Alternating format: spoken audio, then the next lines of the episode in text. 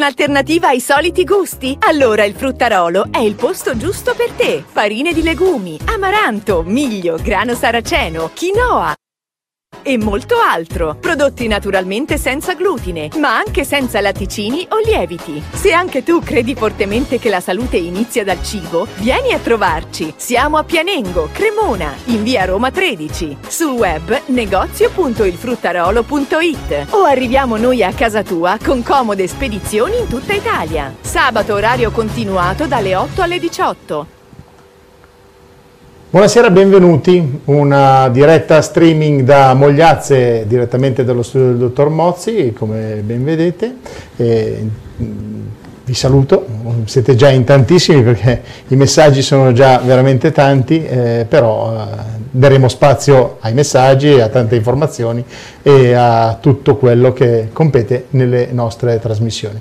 A fianco a me adesso vedete il dottor Mozzi, buonasera dottor Mozzi. Sì, buonasera Paolo, buonasera agli ascoltatori e vediamo, buonasera. Insomma il tempo non è che sia proprio da buonasera, perché è passato il freddo, è passata la neve ed è stato sostituito da un tempo uggioso e umido, quasi come se fossimo a novembre.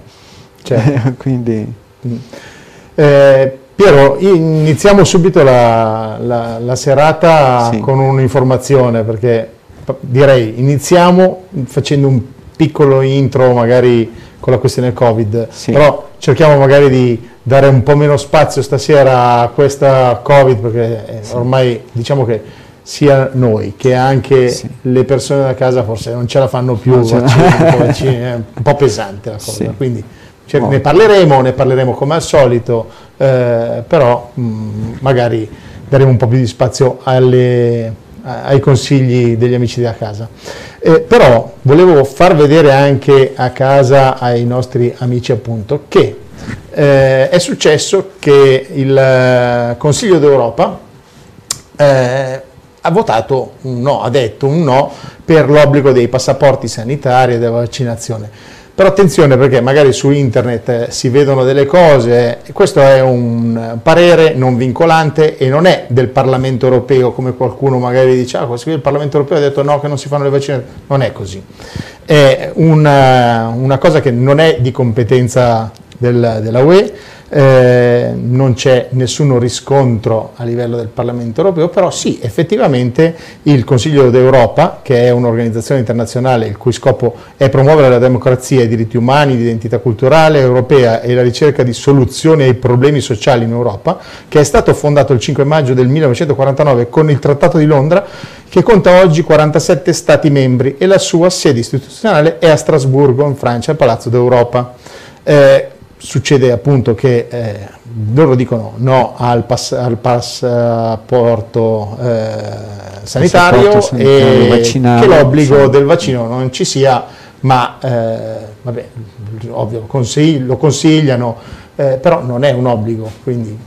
Però ripeto, questo è il parere del Consiglio d'Europa. Poi per finire l'informazione il 10 di febbraio invece al Parlamento europeo ci sarà l'inizio del dibattito per quello che riguarda la, eh, riguarda la terapia, il vaccino eh, a livello europeo. Questo inizierà il dibattito al Parlamento europeo il 10 di febbraio. Quindi io ho detto quello che dovevo dire, Piero se tu vuoi aggiungere qualcosa, prego. Ma niente, no, la cosa interessante è che cercando sempre di indagare, di scoprire, di curiosare, dove magari ehm, in tanti, soprattutto a livello di istituzioni, non mettono il naso, è successo che in India c'è stato un crollo ecco, sia dei decessi sia dei contagi. In India, eh, pensate che è il secondo paese più popoloso al mondo, un miliardo e 300 erotti tra un miliardo e 3 un miliardo e 4 di cittadini e praticamente negli ultimi mesi c'è stato proprio dopo, dopo, il mese di settembre, metà ottobre, ecco, c'è stato questo crollo del, del contagio e dei decessi. E allora lì tutti quanti a stupirsi, come mai in India? E sì che l'India è un paese appunto così enorme, stato composto da città come, come Delhi, Calcutta, Mumbai, che insomma sono città da 20 milioni o anche più di abitanti, per cui è ben difficile poter insomma, tenere sotto controllo tutta questa massa di gente. E hanno avuto questa netta, netta inversione di tendenze, si pensa che possa derivare dal, da questo contagio diffuso che c'è stato, che non era stato calcolato, previsto, monitorato e che ha creato una, la cosiddetta immunità di gregge. Quindi vediamo che cosa, succede, che cosa succede in India, perché in India, vedevo anche oggi stesso, i decessi sono attorno al 100, a 100 persone.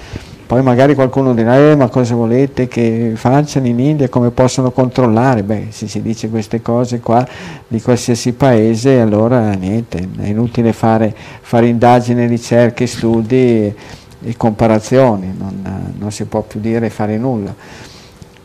Quindi niente, e io vi consiglierei di diventare molto curiosi, andare a vedere tutti questi cambiamenti e via dicendo.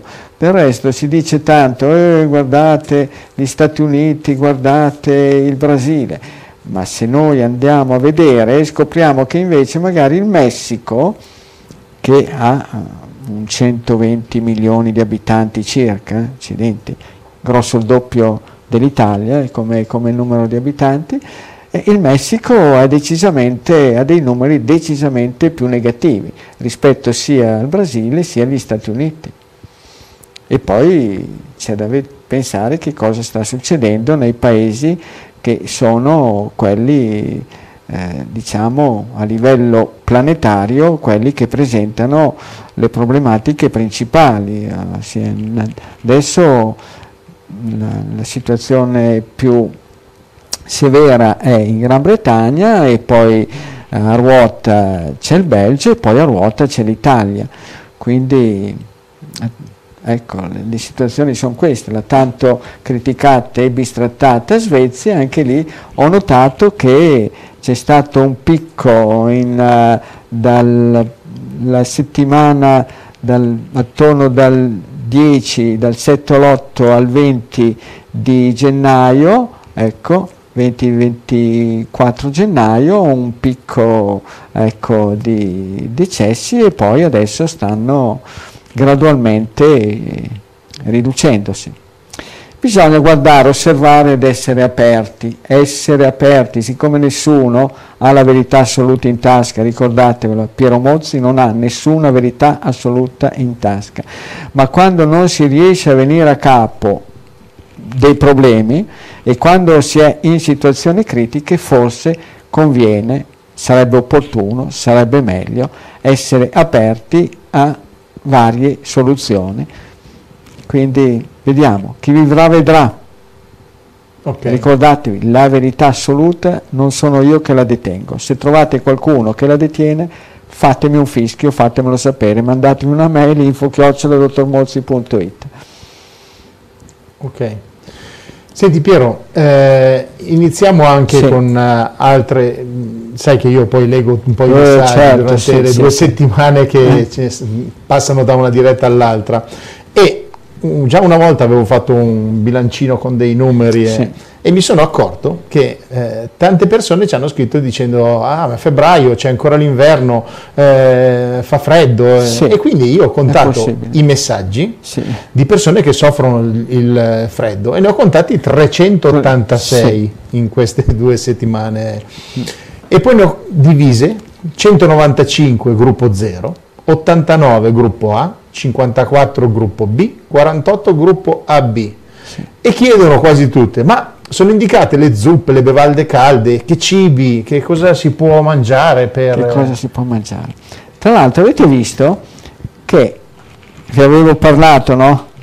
Intanto del 2 di dicembre Santa Bibiana, 40 di una settimana, il tempo che va per Santa Bibiana, poi dura all'incirca 40 giorni una settimana, infatti siamo arrivati con un sacco di neve fino al 17 di gennaio che è Sant'Antonio.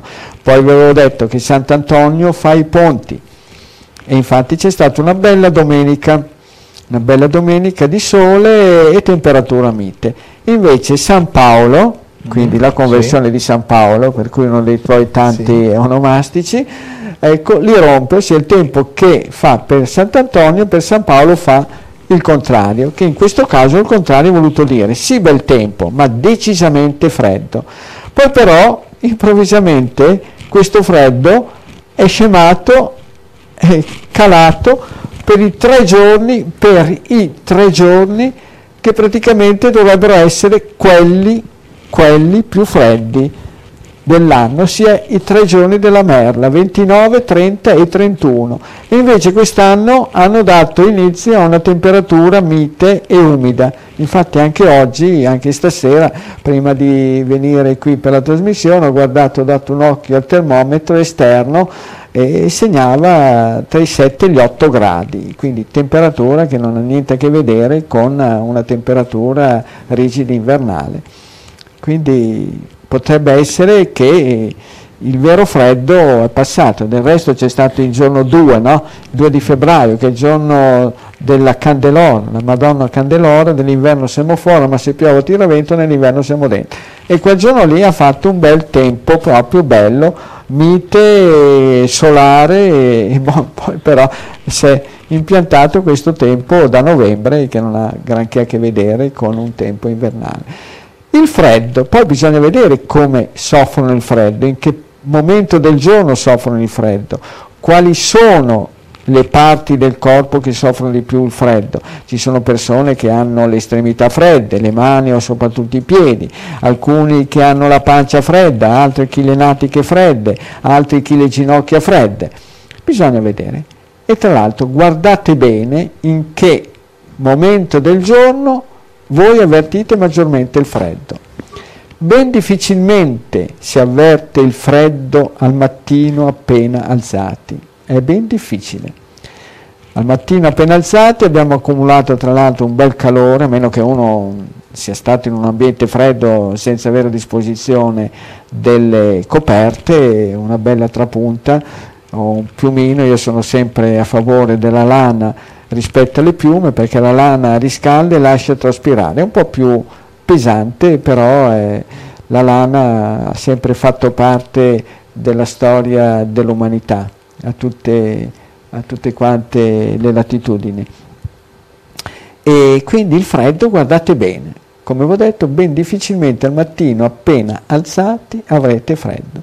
Dopo le persone si mettono a, a tavola, fanno la colazione, lì potrebbero già cominciare i problemi di freddo.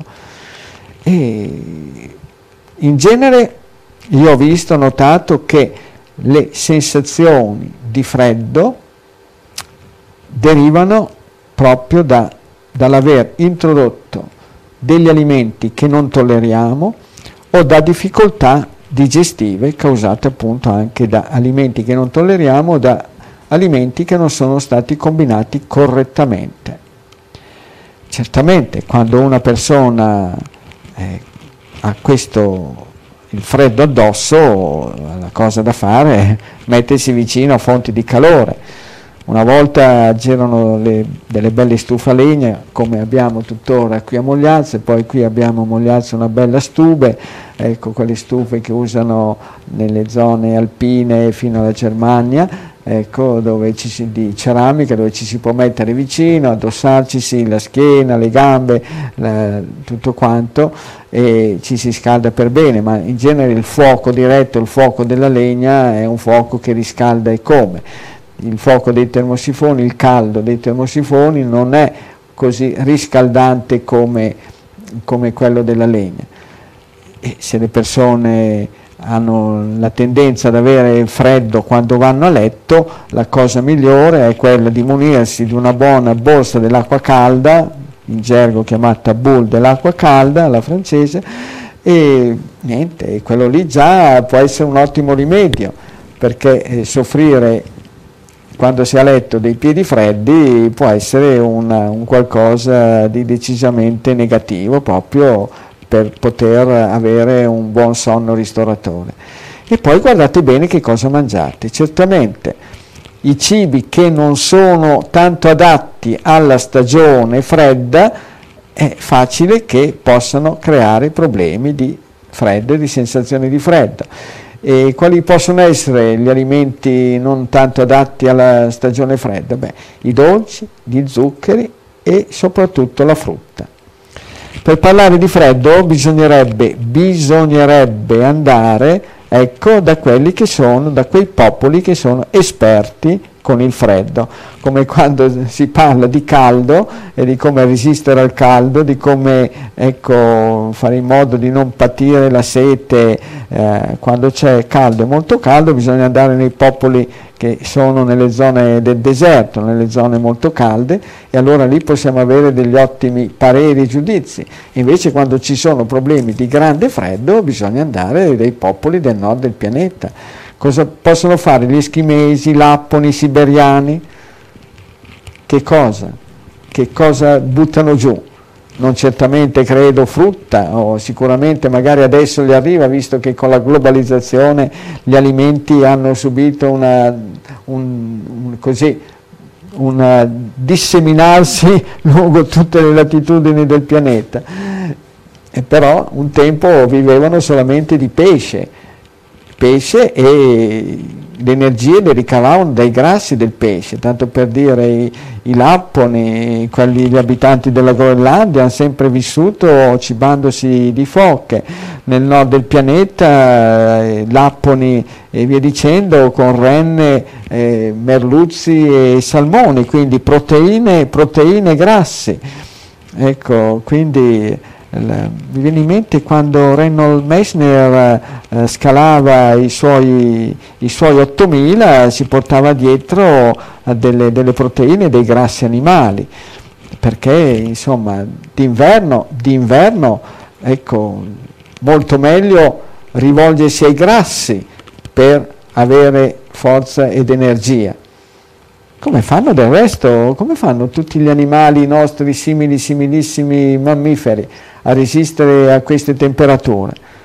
Alla neve e a tutto quanto? Eh, certo, mangiano, mangiano le cose che la natura le ha messe a disposizione in quel determinato periodo i carnivori vanno a caccia come i lupi o le volpi vanno a caccia eh, di, di, animali che siano lepri o, o che siano eh, invece ecco, cinghiali, caprioli, cervi, daini, per parlare di animali che oramai si trovano grandemente, che sono grandemente diffusi anche nelle zone appenniniche. E quindi eh, trovano le loro energie, il loro modo di riscaldarsi in quel modo lì. Poi il consiglio che vi do è quello di d'inverno di utilizzare delle buone maglie di lana, di vera lana, evitare, evitare gli indumenti sintetici e invece utilizzare, utilizzare la lana perché la lana, sì, ci sono alcune persone che magari eh, dicono di essere, eh, che hanno, sono un po' allergiche alla lana, però non so, poi bisognerebbe vedere per bene. Ci sono indumenti che sono fatti con la parte di cotone all'interno e lana all'esterno, ma la lana, io che d'inverno fino, fino a maggio, inverno, anche la stagione, ecco, che avanza anche verso la primavera, continua a tenere addosso una bella maglia di lana. Sapete che poi c'è il proverbio no, che dice aprile non ti scoprire, quindi, quindi è, per quello, è, per quello, che aspetto maggio per togliermi la maglia di lana. Io sapevo i mesi con la R, c'è il raffreddore con i mesi con la R. I mesi con la R, sì. Certo. Quindi gennaio è esente da raffreddore. Gennaio però febbraio, febbraio c'è. Febbraio o febbraio, il mese delle febbri, quindi lo conoscevano già i romani. Quindi, quindi, persone con il freddo provate a vedere, vi posso dare un consiglio, masticate qualche pezzettino gruppo 0 e gruppo B, masticate qualche cubetto di carne adatta a voi o anche di rosbif o di bresaola e provate a vedere se vi ritorna il caldo oppure provate soprattutto per gli altri gruppi a masticare bene qualche seme oleoso adatto a voi tipo le noci, le mandorle arachidi per tutti quanti, nocciole per il gruppo A il gruppo AB qualche pistacchio e provate a vedere chi vi fa scatenare di nuovo il caldo e chi vi fa lasciare il freddo da parte. Certo, poi ci sono le persone che hanno determinate caratteristiche come il, la sindrome di, di Renault, eh, caratterizzata proprio dalle, da quel danno alla microcircolazione sulle estremità, per cui possono diventare decisamente bianche bianche come un foglio di carta o addirittura nei casi più gravi andare incontro addirittura anche alla necrosi. Comunque, il cibo giusto e il freddo lo si sopporta decisamente bene, poi c'è insomma sempre l'attività fisica, ecco perché con l'attività fisica ci si può riscaldare per bene. Se penso il caldo, il caldo che mi veniva un mese, un mese e più fa, ecco, quando a spalare tutta la neve che è venuta, alla fine c'era da, da tirarsi via tutto quanto, del dosso, perché più si fa attività fisica e più si produce calore. Quindi speriamo di aver aiutato un po' di persone a, a, a, gestirsi, a gestirsi, il freddo. Certo. Quindi... Senti, prima hai nominato castagne, noci e appunto castagne, noci, nocciolo, mandorle. Eh, com'è, com'è giusto? Ecco, semi oleosi, semi oleosi, ecco, eh, tra i semi oleosi lasciamo in disparte le castagne perché semi oleosi intendiamo, intendiamo i semi che contengono oltre che proteine anche dei grassi. Quindi noci, nocciole, mandorle, pinoli, semi di zucchero, semi di girasole, arachidi, eh, gli arachidi tra l'altro sono una leguminosa, pistacchi e, e via dicendo, invece le castagne sono praticamente una via di mezzo tra gli zuccheri e gli amidi, perché contengono un po' di proteine, certamente, però in quantità minore rispetto ai semi oleosi che abbiamo appena elencato, e, però contengono anche zuccheri e amidi. Infatti le castagne devono essere tenute ecco, un po' sì, a riguardo quando si hanno problematiche legate a malattie metaboliche come ad esempio la glicemia che si alza o malattie che riguardano la funzionalità tiroidea perché contenendo amidi e zuccheri possono creare un po' di problemi. Quindi, e con la questione sì. del diabete? E con la questione del diabete, le castagne sicuramente se ci sono persone che hanno la passione che hanno la passione per le castagne, ricordatevi che se mangiate le castagne si alza la glicemia, quindi almeno almeno cercate di evitarle a cena, perché castagne consumate, mangiate a cena, al mattino dopo vi trovate la glicemia decisamente alta invece mangiate noci o nocciole o mandorle, semi di zucco di girasole, pinoli, sesamo, eh, arachidi o pistacchi in base alle vostre caratteristiche diciamo immunitarie del vostro gruppo sanguigno, scoprite che, a meno che non ne mangiate una caterva, ecco, scoprite che non uh, vi alzano assolutamente la glicemia.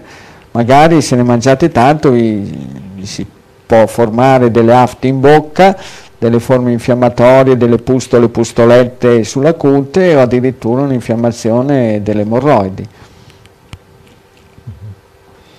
Invece tornando al discorso che hai detto prima, l'attività fisica per scaldarsi, è la, la camminata, perché poi sai, se, se vai su internet, guardi, eh, c'è la teoria dei 6.000 passi al giorno, che sì. è un buon movimento per stare in forma, sì. ma i 6.000 passi, la bella camminata eh, sì. è una scelta giusta, meglio correre, meglio non so, andare in palestra, meglio, cioè che tipo di movimento è quello Beh, giusto un po' per tutti, diciamo, senza... Beh, dipende, certamente che se uno fa una bella camminata, a meno che non la faccia con una bella salita ripida, è difficile scaldarsi per bene. Se uno invece fa una bella camminata, tanto per dire, viene su da Bobbio fino a Mogliazze, ecco di buon passo il riscaldamento ce l'ha e come e, e, quindi la camminata dipende, poi 6.000 passi, eh, certamente qui in Mogliazze siamo continuamente in movimento, sali, scendi, scali da tutte le parti,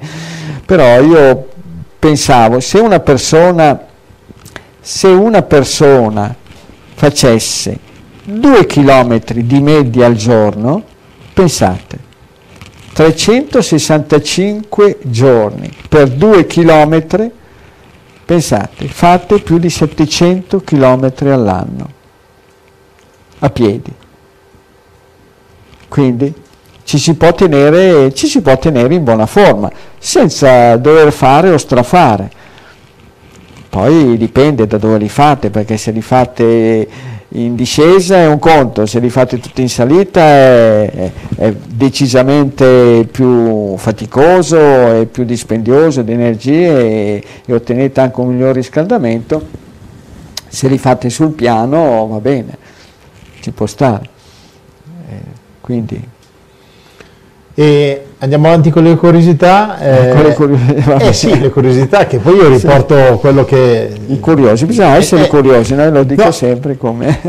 Quindi invece mi chiedevano, cioè chiedevano da te un consiglio, i legumi sono sì. piante rustiche e che tipo di, di di alimentazione possono dare questi legumi? Appunto? Beh, i legumi. Perché poi mi paragonavano la pasta e i legumi, cioè un piatto di pasta sostituirlo con un piatto di legumi. Sì, di... beh, poi dipende sempre che problemi una persona ha, perché i legumi certamente non creano i problemi metabolici eh, che vengono creati dai carboidrati i legumi ben difficilmente alzano il colesterolo, ben difficilmente fanno alzare il peso, ben difficilmente alzano la glicemia, chi ha problemi di diabete magari state attenti a non consumarli a cena perché i legumi hanno pur sempre una certa quota, una certa quota di amidi, i legumi ben difficilmente alzano la pressione, quindi i legumi io ritengo che possano costituire un buon futuro per l'alimentazione futura dell'umanità. Poi c'è da dire che anche dal punto di vista cultura- culturale, nella coltivazione dei, dei, legumi non c'è quel dispendio di energia. I legumi tra l'altro fissano l'azoto nel terreno, quindi arricchiscono, arricchiscono i terreni di azoto, diversamente dai legumi, dai cereali che invece asportano sostanze nutritizie dal terreno dove vengono coltivati. Poi certamente dovete imparare i legumi a gestirli bene, guardate con quali andate più d'accordo. C'è da dire che appunto se una persona di gruppo 0 mangi ceci se la cava bene, poi può essere che talvolta qualcuno di gruppo 0 possa uh, avere una intolleranza ai ceci, però in genere a grandi linee i ceci del gruppo 0 sono tollerati bene, se una persona di gruppo A o B o AB mangia i ceci gli si gonfia la pancia, quindi dovete essere così bravi voi a studiarvi, a capire, vedere con quali, con quali legumi voi andate più d'accordo, poi ci sono tutte le combinazioni. Tremenda la combinazione legumi e latticini questa qua è decisamente quella più, più nefasta. E legumi e cereali, anche questa gonfia, fa fermentare, causa fermentazione, causa la cosiddetta pancia gonfia, ma anche legumi e frutta non è una gran bella combinazione. Uh-huh. Poi ricordatevi i legumi, i legumi, andate a leggervi la Bibbia che così scoprite che cosa poteva rappresentare che cosa poteva rappresentare un legume come le lenticchie ecco, presso certi popoli. Sapete no? che il bravo Esaù, pastore infaticabile, ecco, cedette la sua primogenitura per un piatto, per un piatto di lenticchie. Cribio, a volte, che cosa può succedere? Si vede che gli piacevano da morire, o che aveva una fame boia, aveva una fame boia e qualcuno aveva capito qual era il suo punto debole.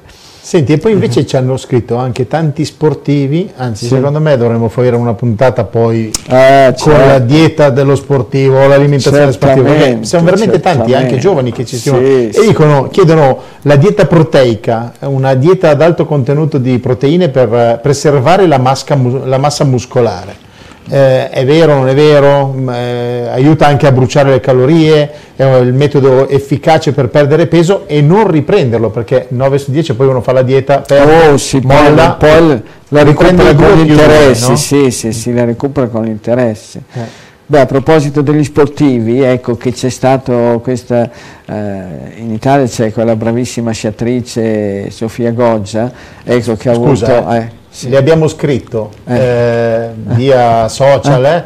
ho visto che ha letto, se vorrà, io se vuole, sì, perché questa sua debolezza e fragilità eh, osteoarticolare, muscolare, molto probabilmente può essere che insomma dipenda dall'uso di alimenti non adatti, non adeguati.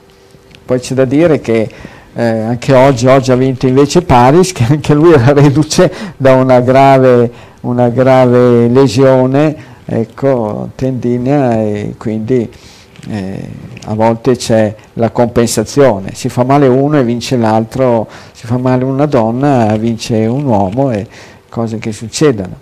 E certamente la massa muscolare, le, il muscolo è fatto da proteine, che poi però le proteine del muscolo le, le, fibre muscolari sono fibre particolari che anche se non aumentano di numero ma possono, possono decisamente ecco, svilupparsi, aumentare il loro volume. Per cui la massa muscolare può anche essere tenuta a posto facendo sì che si sviluppi ecco, la fibra muscolare. E questo per farla sviluppare ci vuole l'attività fisica certamente c'è da stare attenti con gli amidi, i carboidrati e gli zuccheri perché questi facilmente fanno incamerare zuccheri e soprattutto grassi eh, nelle, nelle, fibre muscolari. Per cui eh, le persone poi fino a che sono in buona attività fisica tengono ben a posto, valido, ben sviluppata tutta la struttura muscolare, poi però a un certo punto appena c'è un rallentamento si trovano che cominciano ad accumulare liquidi e grassi.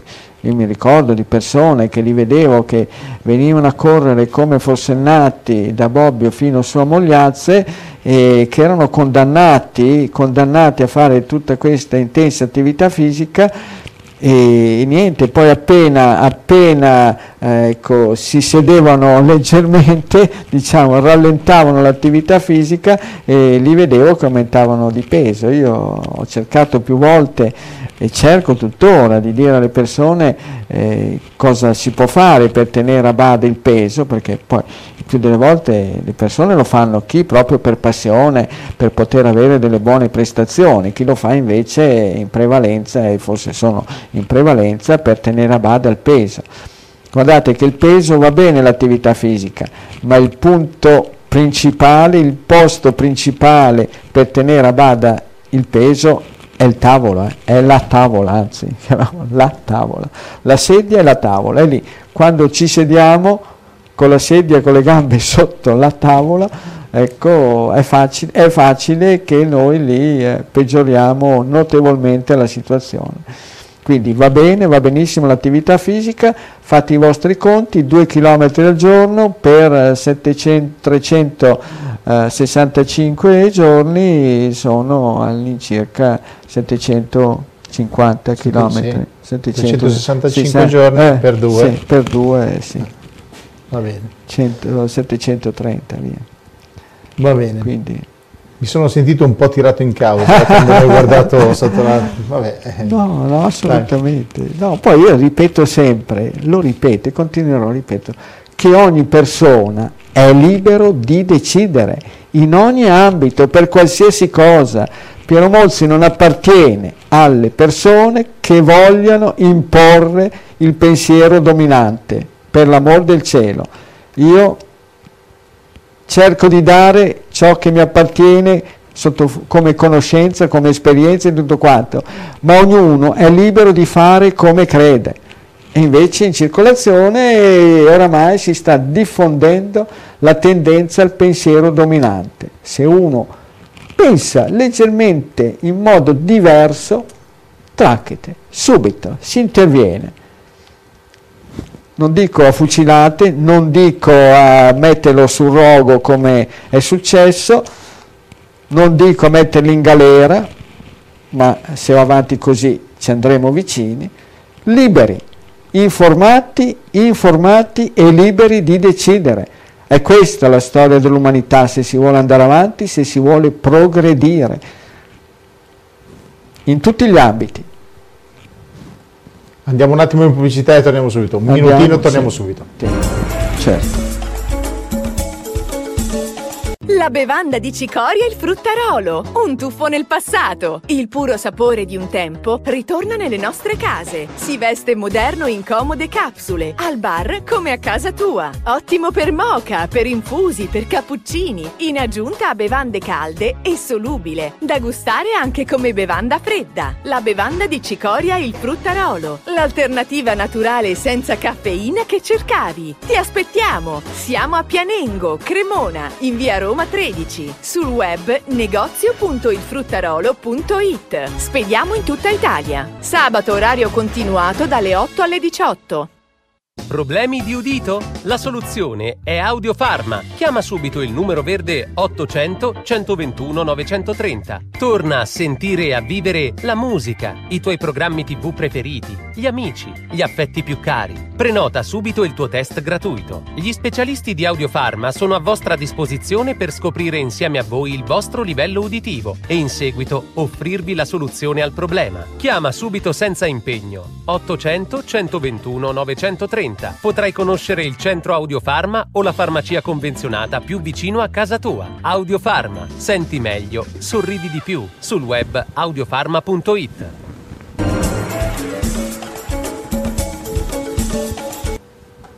Rieccoci nuovamente in onda da Mogliazza con il dottor Mozzi eh, e buonasera, per chi non si fosse ancora collegato. Eh, Piero, noi adesso andiamo avanti leggendo un po' di un messaggi, di... giusto? Sì. Così almeno. Eh. Qui c'è, buonasera, mi chiamo Mauro, ho 57 anni, gruppo B. Nove anni sì. fa ho avuto un'embolia polmonare.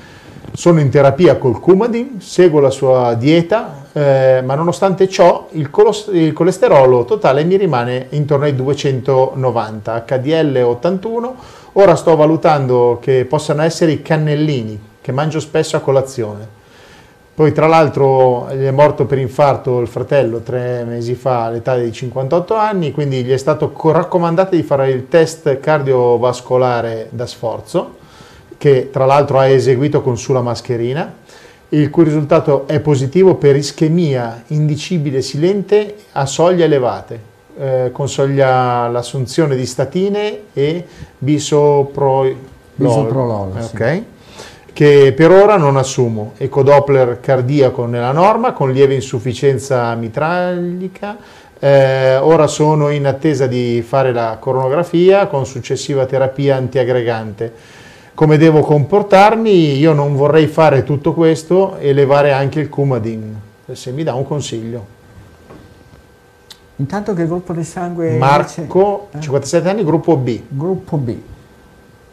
Allora, magari può sostituire i cannellini, può vedere se magari ci sono altri fagioli che in genere per il gruppo B sono più adatti, che sono i bianchi di Spagna, oppure può proprio fare un periodo in cui toglie totalmente i legumi, che tolga fave, piselli, cannellini, fagioli borlotti, fagioli bianchi di Spagna, fagioli eh, di Lima, quelli piatti violacei, e niente, poi dopodiché, però sapete no, che quando c'è in ballo il colesterolo io vi dico fate sempre ogni 15 giorni, a meno che uno non abbia il suo apparecchietto, provatevi il colesterolo in ogni 15-20 giorni sempre nella solita farmacia, fate 3 massimo 4 accertamenti in farmacia, dopodiché fate il quarto o il quinto accertamento in laboratorio perché i laboratori sono decisamente eh, più precisi rispetto a quelli che fanno in farmacia, però spesso e volentieri sono affidabili, affidabilissimi anche gli accertamenti che vengono fatti in farmacia. Dopodiché si vede se sono i fagioli, ecco, oppure se sono i fagioli cannellini, oppure se è qualcos'altro.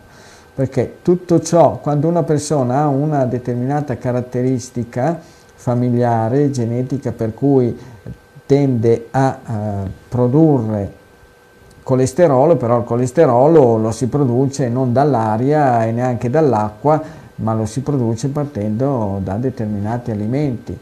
In questo caso potrebbero essere, per produrre colesterolo, potrebbero essere i vari farinacei, i cereali, tutti, ma anche le patate, le patate dolci che contengono amido, anche i legumi che contengono una parte di amido e anche se contengono una buona percentuale nettamente superiore di proteine rispetto ai cereali, potrebbe essere anche dovuta so, alla frutta, per cui bisogna vedere. Rispetto a quell'episodio di um, un po' di anni fa, uh, di quell'embolia polmonare, bisognerebbe avere un po' di informazioni in più, che stagione era, che periodo era e in conseguenza eh, in che momento della giornata si è presentato il fatto acuto. Quindi però io ho visto, ho avuto a che fare con tante persone che hanno avuto ecco, questo problema di embolia polmonare, ma poi insomma sono migliorati nettamente e che sono arrivati a non assumere più farmaci perché la loro situazione era decisamente regolarizzata. Quindi vediamo un po'. Non dice nulla del suo peso, della sua altezza? No, di questo sì. non, non, ha scritto niente, se mm ci sta seguendo poi magari Però ci tenga conto eh, che, anche, che, anche, il riso, anche il miglio possono far alzare benissimo il colesterolo, sono, sono mm, cereali che contengono un po' di amido. Tanto ciò che caratterizza, ciò che caratterizza proprio l'alimentazione, i popoli, dell'est e dell'ovest del pianeta sono proprio le malattie cardiocircolatorie che eh, a est ci sono dei consumatori incalliti di riso, per cui anche a oriente ci sono tante persone con problemi cardiocircolatori, colesterolo alto, glicemie, diabete e lo stesso ci sono a ovest dove magari non c'è tanto riso, ma magari c'è il e anche il peso, tra l'altro invece c'è sempre il diabete, le malattie cardiocircolatorie, ma lo stesso nel, eh, negli, in, nella, nel continente americano, sia al nord che al sud eh, e al centro, dove ci sono forti mangiatori di altri amidi, come ad esempio il mais nella zona dell'America, sì, anche negli Stati Uniti, perché il popcorn è usato a tutto spiano e così pure dal Messico in giù. Allora, sì, solo un appunto, avete ragione, perché mi dite, eh, ma lei dice che poi riscrivete che effettivamente abbiamo 3882 messaggi in coda, quindi non è vero che poi magari riesco a stare dietro, ci proviamo, ci proviamo. Senza eh. contare quello sulle ali. Eh, no, beh, però voglio dire, vi chiedo scusa, cioè, ce la mettiamo tutta comunque, cerchiamo di stare a, al passo. Eh, andiamo avanti, andiamo avanti con eh, invece Ginevra che ha 40 anni e dice ogni mese dopo 12 giorni dal ciclo, è gruppo 0, 40 sì. anni, signora Ginevra, ogni eh, mese dopo 12 giorni dal ciclo ha delle perdite di sangue tipo spotting, non sì. tanto sono striature, eh, eh. poi dal, già dal secondo giorno quasi nulla. Chiede da cosa dipende e poi dice ho un dolore al lato destro a metà addome, addome eh, in corrispondenza dell'ombelico fianco destro. Beh, questo poi dolore premetto livello... che ho i calcoli alla colecista. Eh sì, però eh, come ho sempre detto in tutte queste trasmissioni, non ho la sfera di cristallo, come posso sapere da che cosa dipendono quelle sue perdite al dodicesimo giorno dopo il ciclo? Non ho la sfera di cristallo per vedere, per sapere che cosa lei può introdurre come alimenti. Il dolore a livello nella parte destra dell'addome, all'altezza dell'ombelico, quello può essere sicuramente un problema legato a una forma infiammatoria. Una forma di colite, però eh, siete voi che dovete cercare di capire, di capire che cosa state utilizzando, quando, che cosa avete utilizzato, quando si presentano queste problematiche. Tante possono essere in una persona di gruppo 0 la causa de, di perdite. Già i calcoli, i calcoli alla cistifellea mi fa venire in mente che eh, molto probabilmente o latto, yogurt formaggi o dolci cremosi ecco, abbiano fatto parte, poi bisogna vedere da quanto tempo sono lì, abbiano fatto parte delle abitudini alimentari di questa signora. E poi le perdite, tante cose, dolci, dolci cremosi, latte derivati del latte, carne sonore di maiale, cacao, cioccolato, ma sono tante, tante le cose che possono determinare una forma infiammatoria dell'apparato genitale, genitale che si, poi si manifesta con queste perdite. Eh, può per sicurezza fare una visita dal ginecologo, e vedere, valutare se c'è qualcosa di anomalo, e dopodiché stia molto attenta, visto quando lei, insomma, faccia un periodo di un mese, dopo il ciclo righi dritta, righi dritta per un mese, cercando di stare ben distanti da quegli alimenti che lei se lei guarda da un'occhiata a quel libro dalla copertina viola, dieta del dottor Mozzi, trova all'incirca trova le cose, all'incirca abbastanza con precisione, quali sono gli alimenti che sarebbe meglio e opportuno per una persona di gruppo zero, come per, per gli altri gruppi, evitare. Quindi, però dovete darmi degli appigli un po', un po più, un po più validi, se no come si fa a scalare la montagna della conoscenza se non, se non ci sono un po' di appigli? Presto, adesso allora lei in questo mese che verrà, ecco, farà questi suoi, eh, questi suoi eh, così, studi su se stessa e vediamo se riusciamo a capire se c'è una connessione tra ciò che lei mangia e quello che le sta succedendo. Qui invece Piero c'è eh, Roberto che è un gruppo A, 43 anni e dice io sono ghiotto di sushi. Sì. Eh, da quando però c'è la chiusura dei ristoranti eh. mi sono rivolto alla consegna a domicilio. Sì. No? E cioè, da quando lo ricevo con la consegna a domicilio, eh, alla sera sto male. Eh, non riesco a capire se potrebbe essere la causa magari di un prodotto poco fresco o di sbalzi termici, eh, perché comunque col trasporto. E poi dice anche con la pizza nel cartone ho delle sì. problematiche eh, alla notte dopo averla mangiata. Sì. Eh, grazie mille per le informazioni. Questo e che gruppo del sangue hai? È A. Ah. Roberto, gruppo Beh, A, 43 anni. Ma guardi, gruppo A, pizza nel cartone o senza cartone, secondo me qualche problema ce lo può avere ugualmente. Poi bisogna vedere con che cos'è che l'accompagna la pizza, con un poco di birra o con un po' più 80 birra o con del vino oppure solamente con dell'acqua o con altre bevande, eh, bisogna guardate bene poi la smette di perché dovete mangiare la pizza la sera. La pizza la sera è già problematica di giorno, che però poi avete davanti un bel po' di ore per smaltirla. Ma una persona mangia una pizza la sera e poi deve stare inevitabilmente chiuso in casa, è cribio, come, come, si fa poi a smaltirla, a digerirla per bene? Quindi eh, diventa, diventa, un po' problematica. E il sushi, veda lei, magari provi a mangiare invece che il sushi, ossia eh, mangi solamente il pesce con delle verdure, lasci stare il riso e vediamo, però non ci dice questo signore come si manifesta questo suo star male. No. Non ce lo dice, per cui dateci appunto anche qua degli appigli. Lei dice sto male, come si manifesta? Insonnia, dolori addominali, mal di testa, crampi e via dicendo. Eh, bisogna sbalzi di pressione, non, ehm, bisogna pancia, addome gonfio, eruttazioni, scariche di diarrea bisogna, bisogna che siate un po' più precisi.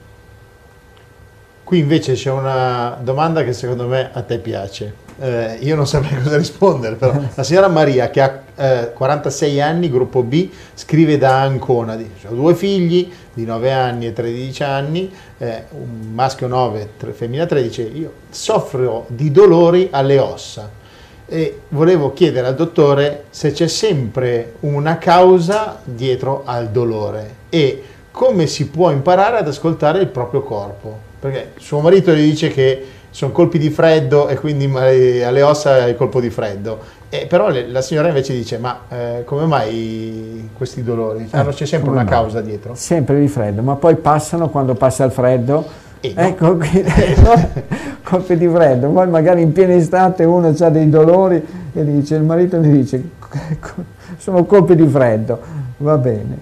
Eh, non lo so, tra le cause possibili, tra le cause Continuo, l'ho già detto anche stasera, eh, continuo a dire e ripetere che non sono depositario di verità assolute. Però tra le cause possibili, tra le cause possibili, ecco, non l'unica possibile, ma tra, ecco, è possibile che lei stia assumendo degli alimenti che le scatenano queste forme infiammatorie. Gruppo B, certamente, Col pomodoro i dolori possono arrivare, con i cereali col glutine possono arrivare, quindi già queste cose, ma anche quelli senza glutine che contengono mais possono creare dei problemi. Dopodiché dovete metterci voi un po' di impegno, guardatevi, osservatevi, scrivete tutto, lei scrive signora, giorno tale ora tale mi sono comparsi dolori ossei, poi riferiti dove i dolori ossei? Alle gambe, alla schiena, alla cervicale, alle, alle articolazioni delle mani, alle braccia. Ecco, scrivete, mi è comparso questo e quest'altro dolore osseo in questa parte del corpo e prima ho mangiato oppure bevuto questo, questo e quest'altro. E poi eh, si vede e poi lei ci farà sapere, perché la cosa in questo modo qua si arriva a capire, ma oramai sono tante, tantissime le persone che adottando questo metodo sono arrivate a capire, a percepire con estrema cura e precisione ecco, quali erano le sostanze, gli alimenti che introducevano e che non tolleravano e che li portavano a queste forme così di guai, di malanni. Mm-hmm. Lorenzo, 62 anni, gruppo 0, provincia di Ravenna, è un artigiano. Da circa due anni segue la dieta del gruppo sanguigno eh, dice al 70, forse 80%, quindi qualcosa sgarra. Eh, una volta a settimana sgarro appunto con un piatto di spaghetti o con un po' di pane, ho ridotto moltissimo la frutta e solo a pranzo. Avevo in generale una buona salute, ma sono migliorato molto in quanto alle influenze, alla sinusite, ai dolori muscolari e articolari e anche molto altro. Sono però rimasto perplesso perché mi hanno diagnosticato un melanoma vorrei chiedere quali alimenti potrebbero essere la causa, forse il cioccolato fondente che eh, ho mangiato molto spesso o altrimenti eh, se il dottore può dirmi qualcosa. Eh, melanoma bisognerebbe sapere dove, come, in che parte del corpo ecco, è colpito e certamente anche il cacao e il cioccolato usati in eccesso possono far scatenare quello. Lorenzo, artigiano, mi fa pensare quasi a un falegname, ecco come nome se dovessi pensare al nome, se a Lorenzo come artigiano mi viene in mente appunto un falegname. Certamente bisogna, bisogna mh, avere un po' di informazioni in più e migliori, comunque sì, il melanoma io ho visto che ha colpito tante persone, ecco, che erano forti consumatori di cereali col glutine e anche di cacao e cioccolato. Però bisogna avere, avere un po' di informazioni in più eh, per, per, vedere e valutare anche l'estensione, dove era appunto localizzato, come, se c'è stato già un, un trattamento chirurgico o cose del genere. Forse conviene, sì. Vedo che ci sta scrivendo, quindi aspettiamo sì. se... Eh, ed era Ah no, dice che fa l'imbianchino. Deve darci qualche informazione in più. Sì, poi ne parliamo comunque, magari mi può mandare anche una mail eh, quando ci sono casi, casi severi, in modo che magari si può fare anche un colpo di telefono. Certamente mm, sì, un melanoma è una patologia severa e bisogna, bisogna vedere come quando ha avuto inizio e, e cercare di capire come mai, perché è sempre lì. Alla schiena vicino alla scapola sinistra? Sì, le dimensioni eh, non ci sono. Eh. Lorenzo, signor Lorenzo, se riesce, una sapere, mail info chiocciola dottormozzi.it manda tutto sapere se c'era già qualcosa in origine che poi eh, si è modificato, niente, poi casomai ci farà sapere. Ok. Comunque il consiglio che le do alla larga dei cereali, dei cereali ecco, soprattutto quelli con il glutine e il mais e alla larga da cacao e cioccolato. Anche gli altri alimenti che per il gruppo zero non vanno bene, ma sicuramente per, questi, per questo suo melanoma. Ok.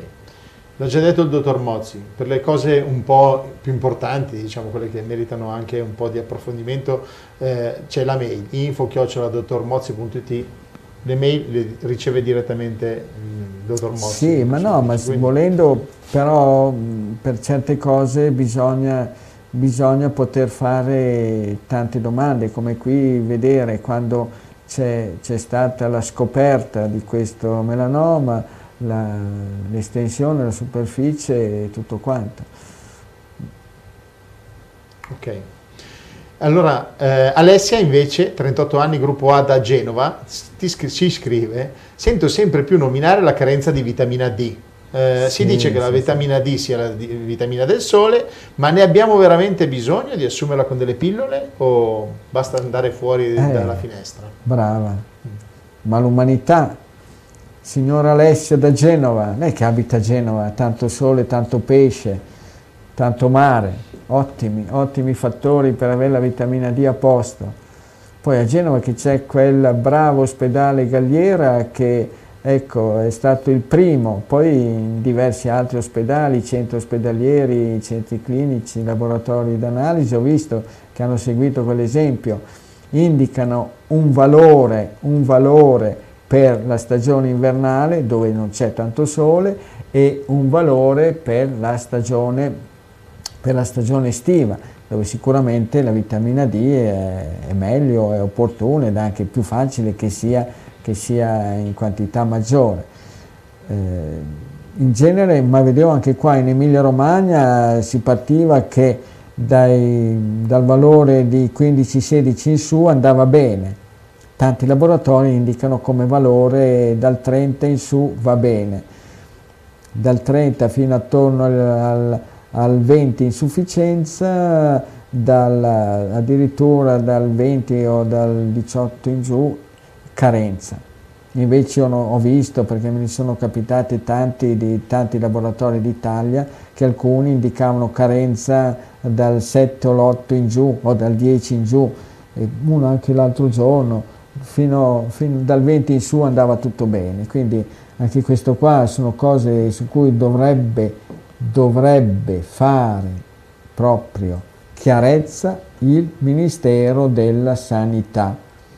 Se fosse un Ministero della Sanità come si deve, renderebbe omologhi tutti quanti i valori di tutti gli esami del sangue in tutti i laboratori pubblici e privati d'Italia Così si taglierebbe la testa al toro e non ci sarebbero valori, valori che in un laboratorio sono considerati bassi, in altri che vanno bene, o viceversa, in uno alti, in uno bassi, ma per tante altre cose, ecco, ad esempio per le transaminasi, per le gamma GT, mamma mia, ce n'è, ce ne sono per, ma anche addirittura per le glicemie, per le glicemie perché si è passati dal 120 al 110 al 105 al 106 al 100 quindi secondo me sarebbe proprio opportuno omologare tutti quanti basta in modo che così si sa da, da Lampedusa fino alle, alle Alpi eh, i valori sono identici su tutto il territorio nazionale, si semplificherebbero anche le cose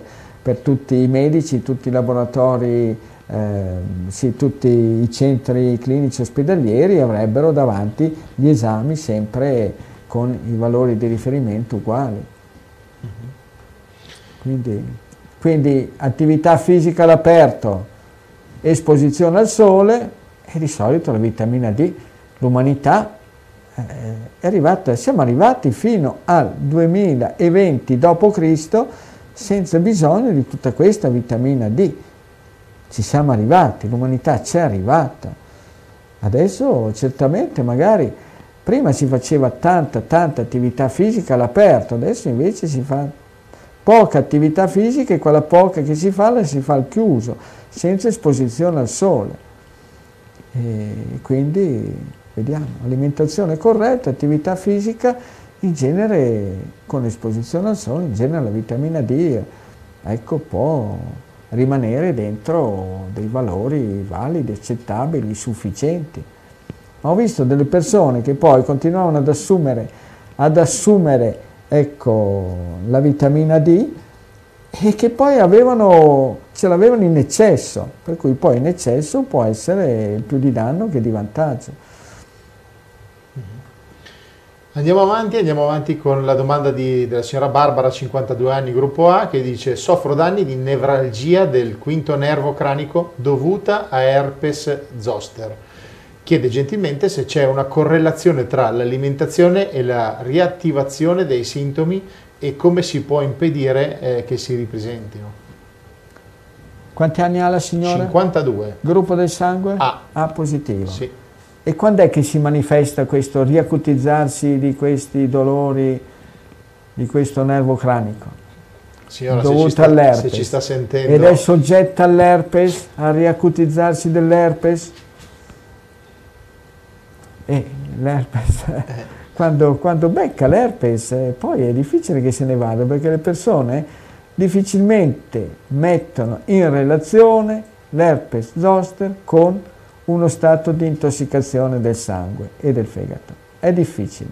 Per cui si dà la causa a tanti tanti fattori, a un fattore genetico, allo stress, all'ansia e mai e poi mai al cibo sbagliato.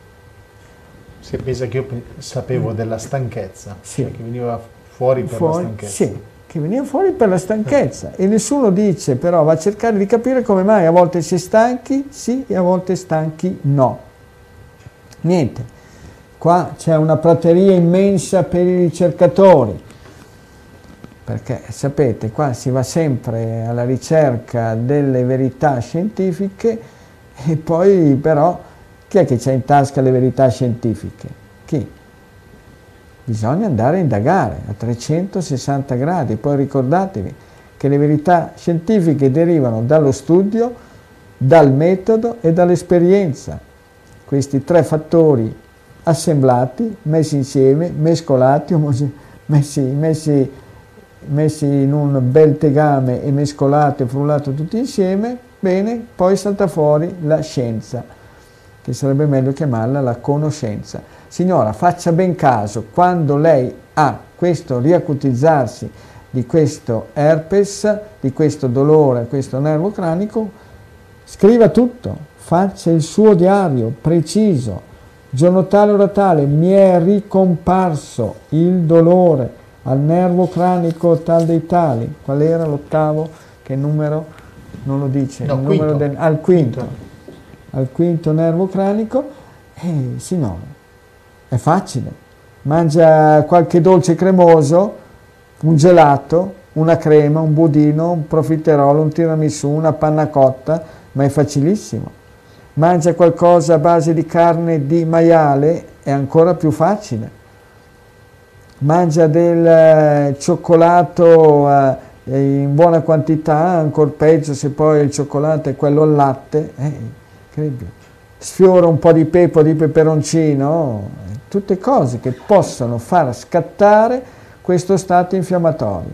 Però provi, io non so che consigli ne sono stati dati, provi a mettere in relazione appunto tutto ciò che le sta capitando con quello che lei introduce e secondo me c'è la buona possibilità che lei arrivi a capire come mai. Però quando si è, in ballo con l'herpes zoster bisogna rigare dritti, dritti, dritti che più dritti non si può, perché appena, appena uno sgarra, ecco, si fa viva l'infiammazione. Qui invece c'è Marco che ha 19 anni, un gruppo zero e ci scrive da Treviso. Dice, caro dottore, complimenti per la trasmissione, grazie. Eh, sono uno studente e quest'anno in particolare mi sono reso conto che eh, sono quasi sempre in casa, collegato costantemente con il PC tra studio e amicizie lontane.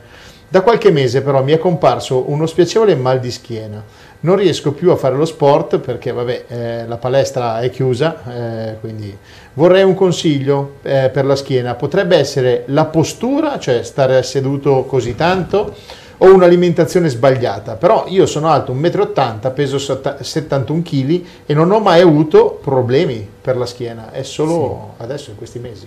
Beh, sicuramente per un giovane stare fermo, chiuso, stare diverse ore seduto eh, quanto di più negativo ci possa essere. Proprio i giovani con questa situazione che si è creata sono in grande, grande sofferenza.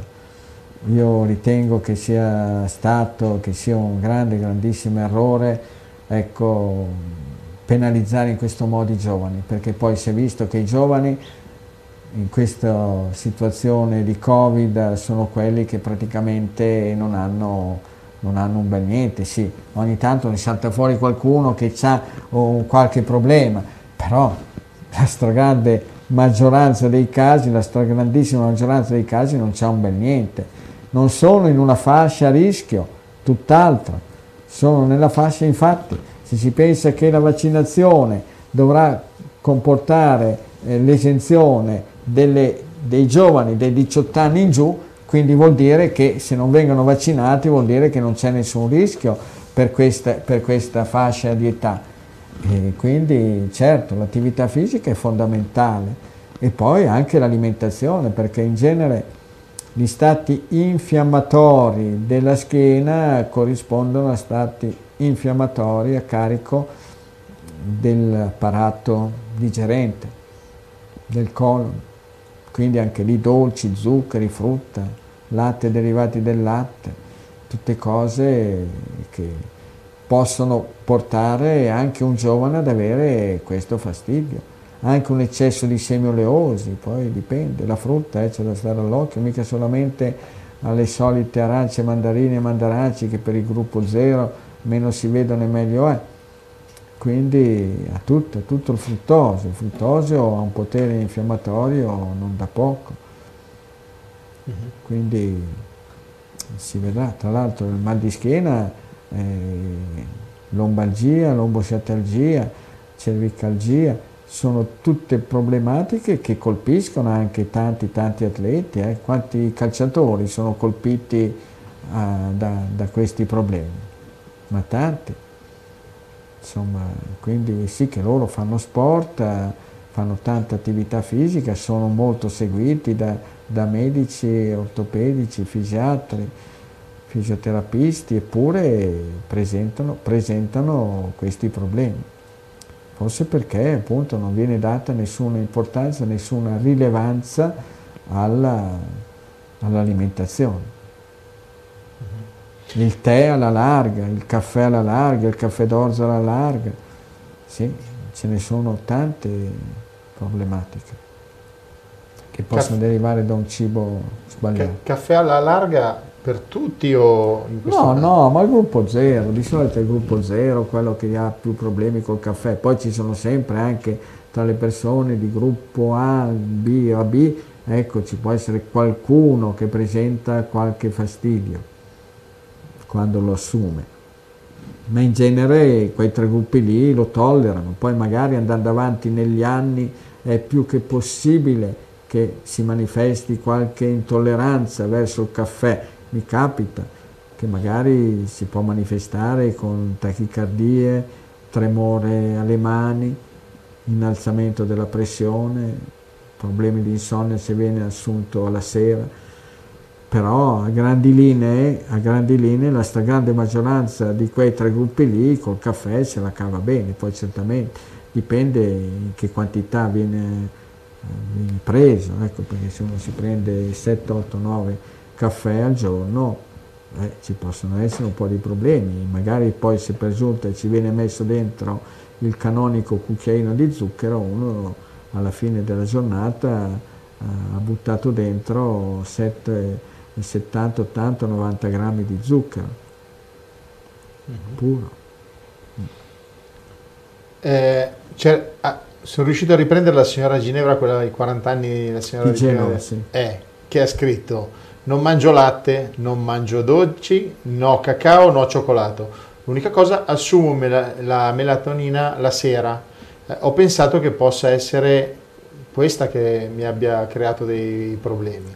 Eh, provi, provi dice, a... non faccio sgarri, mangio solo carne, pesce e uova, verdura, ogni tanto un po' di zucca, eh, grano saraceno, quinoa, eh, mai la, alla sera mai la, la quinoa. Sì, provi, provi allora, signora Ginevra, provi a sospendere la melatonina, faccia una prova, un esperimento, stia attenta ai semi oleosi. Stia attenta ai semi oleosi da non usarli in eccesso. E quindi poi vediamo un po' che cosa, che cosa succede. Mm-hmm. Te l'ho detto anche prima che ci sono tanti sportivi che ci seguono. La signora sì. Miriam, 38 anni, gruppo AB, è sposata con Mattia, 42 anni, gruppo 0, e dice io e mio marito abbiamo deciso di allenarci sistematicamente, almeno tre volte alla settimana andiamo a correre insieme e facciamo circa 20 km. Mm. La stessa sera... Ma 20 km per volta? Eh sì. Osteria, beh, la stessa sera tirata. però sia io che lui soffriamo di crampi ai polpacci. Sì. Potrebbe dirci qualcosa in merito. Quindi gruppo 0 e gruppo AB. Lei è B sì. e lui è 0. Beh, gruppo 0 per i crampi deve stare attento alla frutta, agli zuccheri. Poi però potrebbe anche essere che 20 km tirati eh, potrebbe essere insomma una, un, sì, un, carico, un carico abbastanza pesante e comunque per quello che io ho potuto vedere i crampi dolci, zuccheri e anche gli zuccheri compresi nella frutta, compresi anche nell'uvetta secca, fichi secchi, prugne secche, ecco, soprattutto poi combinati con gli amidi, e per le persone di gruppo AB può essere gli amidi anche delle patate, gli amidi anche delle patate dolci, ecco, possono far scattare questi crampi, fermo restando che secondo me 20 km eh, vuol dire 60 km alla settimana potrebbe essere un carico di lavoro eh, insomma abbastanza oneroso. Però in genere io credo che è più facile che derivino, derivino i crampi dal, dall'utilizzo di dolci, zuccheri e amidi contemporaneamente insieme poi casomai dipende se questi crampi si manifestano a casa quando hanno terminato i loro allenamenti, il loro sport, la loro attività sportiva, ecco, magari possono ecco, assumere una qualche tisana ben calda, non dico da ustionarsi, ma quasi, ecco, stop, così pure quando, quando manifestano, si evidenziano, si presentano i crampi, da assumere un bel tazzone di acqua calda quasi bollente. Magari la persona di gruppo AB ha un tè verde quasi bollente, ecco, gruppo 0 ha una camomilla calda bollente o un tazzone di acqua calda bollente e vedere. Adesso in queste prossime giorni, settimane, da, vedere, da valutare che cosa, che cosa può, può, verificarsi quando hanno fatto i loro allenamenti. Fermo restando che 20 km per volta, insomma, cominciamo ad essere quasi a livello di semiprofessionisti, come eh sì. più che amatori. La prossima volta andiamo a seguirli col motorino. Però, seguiamo motorino. Dai. Eh, senti, andiamo un attimo a Padova perché c'è una mamma che ci scrive, chiedo a un consiglio del dottore per mia figlia che ha 25 anni e le è stata diagnosticato il cheratocono avanzato, è mm. di gruppo sanguigno A e dice si può fermare con un'alimentazione corretta? Si può aiutare? Eh, sì, cheratocono è una patologia a carico dell'occhio, è una cosa sì, seria e impegnativa, bisogna sapere quando si è manifestato e quando è che ha cominciato ad accusare problemi visivi eh, sì, io ho visto delle persone che hanno risolto il problema di keratocono, però come sempre dico non è detto perché uno ha, sistemato una cosa che matematicamente anche un altro lo risolve. E bisogna poi sapere che gruppo del sangue ha detto la ah. ragazza gruppo A, bisogna sapere bene, con precisione, di che cosa è appassionata. Comunque il cheratocono in genere ho visto che sono tre cose, dolci, zuccheri, compresi cacao e cioccolato, latte derivati e glutine. Sono queste tre le, gli, alimenti, gli alimenti che io in base ai casi che ho visto, che ho osservato, posso dire che erano le cose che avevano tutti quanti in comune e poi si tratterà, si tratterà di vedere, di valutare, bisognerebbe seguire bene l'andamento di questa, di questa giovane donna, perché 25 anni è sicuramente, sicuramente giovane. Eh, vediamo, bisognerebbe sapere, sì, io tendo sempre a cercare di capire se c'è una relazione se c'è una relazione tra le varie patologie che si manifestano e il cibo che introduciamo. Però oh, voi dovete, dovete sapermi dare qualche dritto in più, perché se no lavoriamo, diciamo, facciamo un, un, così, un discorso senza avere davanti una delle cause possibili. Per sapere dare delle indicazioni bisogna avere informazioni più precise possibili. Senti, invece qua c'è una mamma che ci scrive da Milano e dice, caro dottor Mozzi, la mia bambina Aurora tre anni e mezzo, è un gruppo A, al mattino cerca eh, sempre il latte. Eh, ho provato a sostituirlo con latte di mandorla o di avena, li beve, ma non so se sono eh, alimenti adatti. Eh, mi può dare un consiglio se il latte di avena e il latte di mandorla possono essere un valido sostituto del latte normale. Tre anni, eh, questa tre bambina, anni e mezzo. Tre anni e mezzo di gruppo A. Sì. Beh, ma le possibilità, le alternative in una bambina di gruppo A di tre anni e mezzo possono essere anche altre. Ci può essere il latte di soia, lo yogurt di soia, il latte di mandorle, il latte di riso, c'è anche il latte di miglio, il latte di grano saraceno, latte, che poi si tratterebbe, il termine più giusto non sarebbe latte, perché latte è riservato al latte d'origine animale o al latte di mandorle, tutti gli altri sono bevanda di, bevanda di riso, bevanda di miglio, bevanda di quinoa, bevanda di grano saraceno. Certo, secondo me posso, può cavarsela benissimo anche con quegli altri alimenti, con quegli altri ecco, ricavati, bevande ricavate dai cereali, dai farinacei. Poi lo si vede perché una bambina di tre anni si vede se manifesta dei problemi, se manifesta degli sfoghi cutanei, se manifesta degli, degli arrossamenti a livello vaginale, a livello anale, se fa bene la cacca e tutto quanto, se dorme bene, se non dorme bene, se ha la tosse, se non ha la tosse, se il naso cola. Eh, ci sono tanti, tanti di quei segnali per capire se un alimento va bene o no.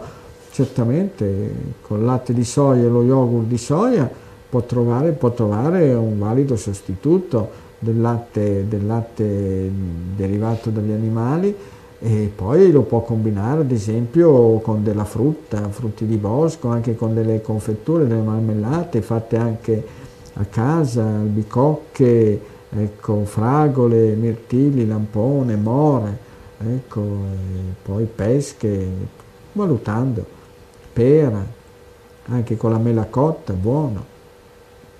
Poi magari mettendoci se latte di mandorle, eh, se latte di soia, mettendoci dentro delle mandorle tritate fine, o delle noci, o delle nocciole, o semi di zucca, sì, si può trovare, anche per andare incontro un po' ai, così, ai gusti, ai gusti dei bambini.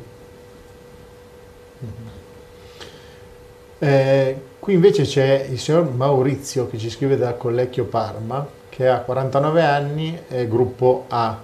Ehm, ha avuto una dissecazione della orta a causa di un mm. incidente. Eh, è da un anno che fa la dieta, eh, gruppo sanguigno, sì. Ma sta, dice che sto molto bene, eh, ma per la orta devo prendere il cardirene. Io sono sì. contrario ad assumere medicine, dice potrei eliminarlo, eh, eventualmente con che cosa? I medici eh, sperano che eh, che un lume eh, si sia creato e rimargini il tutto. L'incidente che ho avuto è stato frontale, non per colpa mia, ma ci dispiace che sia avvenuto, però praticamente la sua domanda è eh, se può eliminare il cardirene. Allora, prima di dire se un farmaco mm, può essere eliminato, tra l'altro dopo che eh, viene assunto da un po' di tempo, bisogna sempre fare degli accertamenti, vedere com'è la situazione, vedere com'è, eh, com la situazione della orta e dopodiché si può vedere, si può decidere. Certamente se la persona ecco, decide a un certo punto di non assumere più i farmaci, una persona è libera di farlo, però è meglio prima vedere, valutare come tante persone, ad esempio le persone che hanno problemi di ipertensione, ecco, prima di eh, decidere di, di, togliere il farmaco devono lasciare decidere l'apparecchio che misura la pressione, è l'apparecchio che stabilisce se eh, la pressione è a posto oppure no. E poi quando uno decide di togliere dei farmaci non bisogna mai toglierli da un momento con l'altro, da un giorno con l'altro eh, si, si, scalano, si scalano e si scalano. A livello, a livello di fitoterapia, di piante che possono avere una buona capacità di fluidificante, ecco c'è ad esempio il melilotto. Adesso non ci sono piante in fiore in giro, Melilottus officinalis che è una pianta della famiglia delle leguminose come l'erba medica e il trifoglio, ecco se qua si vede, comunque lo trovate in rete, e il melilotto che contiene cumarine, contiene cumarine ha questa proprietà, questa capacità ecco, di fluidificare il sangue. Quindi mi viene da pensare quando parliamo, quando parliamo di eh, fitopreparati, tinture madri, stati fitoterapici, il grande, il grande, grandissimo lavoro che è stato fatto nei secoli, nei millenni, da persone che sperimentavano su di sé l'effetto delle piante. Allora non c'era la scienza, c'era l'esperienza, c'erano persone, tanti tantissimi monaci, frati, ecco, ma eh, a tutte le latitudini ci sono sempre state persone che hanno sperimentato su di sé l'effetto di determinate sostanze, tra cui quelle ricavate dalle piante. Per cui se l'umanità è progredita, non è progredita perché c'era sempre che calava dall'alto la scienza, ma perché c'erano le persone che volevano, avevano voglia, avevano quell'input interno, quella grande forza ed energia eh, interna che, voleva, che li spingeva a conoscere, li spingeva verso la conoscenza, verso lo studio e si sono fatte esperienze. Poi ecco, di secoli in secoli, di decenni, di anno in anno, di decenni in decenni, di secoli in secoli, hanno tramandato tutte queste loro conoscenze che poi eh, di volta in volta venivano aggiornate, venivano modificate. Questo è stato il cammino, il cammino dell'umanità e non è che si partiva dal, che veniva calato dall'alto la scienza, la scienza veniva creata attraverso l'esperienza, la conoscenza, lo studio, lo studio prolungato anche su se stessa quante, quante di queste persone magari digiunavano per giorni per poi vedere, provare su di sé l'effetto, l'effetto di una pianta, di un'erba. Cose stupende. Piero, prima di andare in pubblicità, sì. eh, riprendiamo la mamma della bambina Aurora, quella di tre sì. anni, che ha, scritto e dice è stata allattata al seno fino a un anno e mezzo, però dice da accompagnare al latte, punto di domanda, perché la bambina ha problemi di stipsi. E appunto, se ha problemi di stipsi a tre anni e mezzo, bisogna, bisogna cercare di capire, di valutare che non è che è estetica perché è depressa, c'ha l'ansia, c'ha lo stress a tre anni e mezzo, ma forse perché c'è qualche alimento che le sta creando uno stato infiammatorio a livello intestinale e facilmente, molto probabilmente, poi lo si vedrà, se lei adesso, signora, prova a sospendere il latte, derivati del latte, latte vaccino in primis, ecco, e sostituirlo con altri tipi di eh, di bevande, chiamati, chiamiamoli latte eh, vegetali, vi dicendo, e poi si vedrà, perché come l'ho detto, lo stato di salute dei bambini lo si valuta anche e tra l'altro quasi, quasi, quasi soprattutto attraverso le feci. Se un bambino fa bene la cacca, fa bene le feci, vuol dire che ha l'apparato digerente a posto disinfiammato e quando l'apparato digerente è a posto e disinfiammato le feci vengono fatte perfette, cilindriche, in genere anche ad orari ben precisi. Ok, andiamo un minuto in pubblicità e torniamo subito. State sì. con me. Cerchi un'alternativa ai soliti gusti? Allora il Fruttarolo è il posto giusto per te. Farine di legumi, amaranto, miglio, grano saraceno, quinoa e molto altro. Prodotti naturalmente senza glutine, ma anche senza latticini o lieviti. Se anche tu credi fortemente che la salute inizia dal cibo, vieni a trovarci. Siamo a Pianengo, Cremona, in via Roma 13. Sul web negozio.ilfruttarolo.it o arriviamo noi a casa tua con comode spedizioni in tutta Italia. Sabato orario continuato dalle 8 alle 18. Mai come quest'anno abbiamo bisogno di iniziare bene prendendoci cura della nostra salute e del nostro benessere. Alla Mondo Flex sono iniziati i saldi invernali. Venite nei nostri negozi, troverete reti e materassi a prezzi scontatissimi. Una rete con alzata a motore a 5 snodi con doga doppia zona lombare con un motore con batteria di emergenza in caso di mancanza di corrente a soli 390 euro. Un materasso in memory a lavorazione massaggiante, dispositivo medico detraibile dalla spesa sanitaria a soli 340 euro. E poi ancora letti, divani, poltrone di fine serie o da campionatura a prezzi di realizzo. Dimenticavo con la carta oro un ulteriore 10% di sconto anche sugli articoli in promozione o in saldo. Vi aspetto!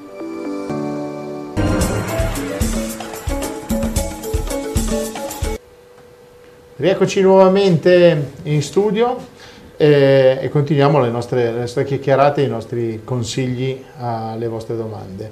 Eh, qui c'è un signore di 65 anni che è un gruppo zero e dice soffro di reflusso gastrico che però mi provoca extrasistole e aritmia. Gli esami del sangue sono tutti nella norma, io cammino in montagna anche per 7 ore e non mi succede nulla. Salgo le scale in casa, faccio fatica ed è come se sentissi lo stomaco che si svuota.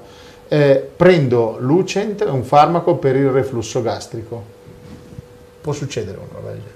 E è stato bravo, ha capito che questo reflusso gastrico lo porta ad extrasistole e ad aritmia.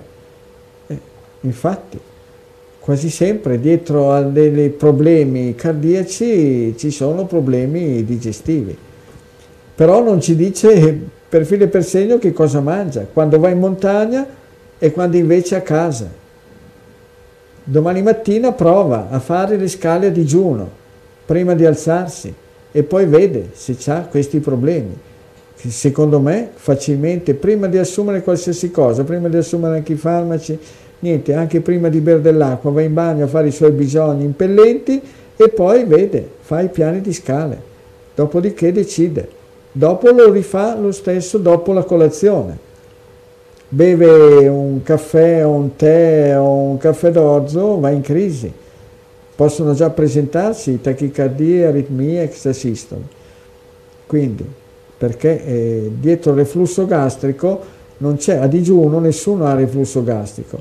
Il reflusso gastrico si presenta a seconda di quello che noi introduciamo. E se introduciamo il materiale giusto il reflusso gastrico è a posto, se introduciamo il reflusso, eh, materiale sbagliato il reflusso gastrico c'è, ma lo vedo anch'io, eh, quindi sono anch'io di gruppo zero, me ne rendo subito conto, mi basta un minestrone brodoso, ecco, senza che ci sia dentro un po' di carne, ecco, e, e poi mi arriva subito, immediatamente il reflusso gastrico. L'ho imparato, l'ho imparato a mie spese tutte queste cose provi un po' a vedere, mangia una bistecca ai ferri e provi a fare le scale e vede, ben masticata, non trangugiata, senza berci dietro del vino, senza berci dietro null'altro, proprio solamente mangiando, mangiando quello che, il tipo di carne non fritta, non impannata, quello che più le piace, quello che è più adatta al suo gruppo e poi lo vede. Se lo scrive, si fa il suo diario e vede, sperimenta così tutti gli alimenti, poi man mano li sperimenterà, li sperimenterà combinandoli insieme, combinando vari tipi, eh, prima uno, poi uno più uno, poi uno più due, uno più tre, senza fare però poi dei gazzabugli, perché sennò con i gazzabugli eh, non arriviamo più a capire quali sono effettivamente gli alimenti che mm, tolleriamo meglio, che tolleriamo peggio. Senti Piero, qua riceviamo tantissimi messaggi poi sì. eh, riguardo della cervicale e gli acufeni. Sì. Allora, leggiamone almeno eh, uno del, sì, de, della cervicale. Gli acufeni ne abbiamo parlato no, infatti, infatti però siccome precedenti. sono sempre tanti, però certo. sembra che non vogliamo leggerli, invece non è vero. Non è... Qui, ad esempio la signora Linda di 42 anni, gruppo sanguigno A, dice da, da sempre, da tanti anni, soffro di cervicale e sinusite eh, non ce la faccio più, ho avuto in passato un incidente con lo scooter e pensavo fosse dovuto a, a questo, no? eh, però il problema è che tutte le mattine mi prende la cervicale, la mattina appena mi sveglio soprattutto, e quindi non riesco a capire cosa, cosa potrebbe essere. Cioè, la cervicale, questa benedetta. Allora, si chiama la signora Linda. Si chiama Linda, che ha 42 Cuba, anni. che Linda è scuba. Ah. Linda. Sì. Gli anni quanti 42. sono? 42. Gruppo del sangue A. Gruppo, gruppo, gruppo sanguigno A. E, e dice la cervicale e il mal di testa con la sinusite. Visto che ce l'ha al mattino appena alzata, provi a vedere la cena provi a controllare la cena che fa. Se lei ci fa sapere qualcosa riguardo a possibili cene, magari potremmo darle qualche indicazione un po' più precisa. Certamente, la cervicale è facile che sia sotto l'influsso della, dello stato infiammatorio dello stomaco, perché uno sì, può pensare alla postura, può pensare a un incidente di anni prima, può pensare che sta troppo seduto, che sta di qua, di là, che, che appoggia la testa male sul cuscino, tutte cose possibili, che sia l'ansia, che sia lo stress, che siano un'infinità di altre cose possibili, però tra le cose possibili, possibilissime, c'è anche il discorso di alimenti che non sono ben tollerati, di, un, di problematiche digestive che come conseguenza ci causano uno stato infiammatorio della cervicale. Facilmente non sono causati questi problemi alla cervicale eh, da pesi che porterà, ecco, da sacchi di calcio, di cemento o di riso, via dicendo, ma eh, io propenderei proprio per la pista, per la strada di uno stato infiammatorio che parte, che parte dallo stomaco. Se dovessi darle, darle, dei consigli, anzi li sto dando, ecco, le, le dico, si scriva bene che cena fa e scriva al mattino se c'è la cervicale che fa bene, che fa male, un po' sì, un po' no, ecco, e casomai provi a saltare anche una cena, tanto non muore nessuno anche se si salta una cena. Ultimamente diverse persone mi hanno fatto sapere che saltando la cena hanno sistemato tante cose, dormono meglio, il sonno più ristoratore, la pressione a posto e tutto quanto. Sì, certamente sono, sono cose che bisogna, bisogna monitorare, monitorare e, provare a metterli in relazione anche con, con la cena che si fa, visto che i problemi si manifestano soprattutto al mattino dopo. Idem per le cefalee, tale e quale. Ok. Allora, Piero, ti ho passato il mio telefonino, c'è su un'immagine, non sì, la facciamo sì, vedere sì. in televisione perché è giusto per la privacy. È... Qui ci sono c'è una famiglia, due eh, fratelli e hanno la sorella in ospedale con questa schiena qua, eh, che dice mm, vi disturbo lei, il dottor Mozzi, per una dritta perché mia sorella appunto è in ospedale da due settimane con eh, la schiena fatta così. Non possiamo farvela vedere, però il dottore Sì, a parte che non si vede il volto perché è girato di sì, schiena, però, quindi non si capirebbe. Eh, praticamente um, hanno trovato, dice, una ma malattia eh, rara, eh, penfigo. Penfigo, sì. Quello dovrebbe essere. È possibile vederlo così in foto, forse se si potesse vedere dal vivo sarebbe... Mm. Bisognerebbe sapere quando si è manifestato questo fenomeno. Sì. L'età della persona, il gruppo del sangue. E se poi mi sapessero dire, anche se non proprio precisissime, ma le abitudini alimentari prevalenti. Certamente è possibile. Poi se c'è un forte prurito o se c'è solamente questo sfogo, sì. Certo, ma se fosse... Pen... Ah, il penfigo sì, è uno stato di intossicazione, perché dovete pensare che non siamo programmati tutti allo stesso modo. Allora, Magari siamo... leggo, ti sei sì, arrivato. Certo. È Elisa Castillo, 48 anni in Ecuador. Sì. Eh,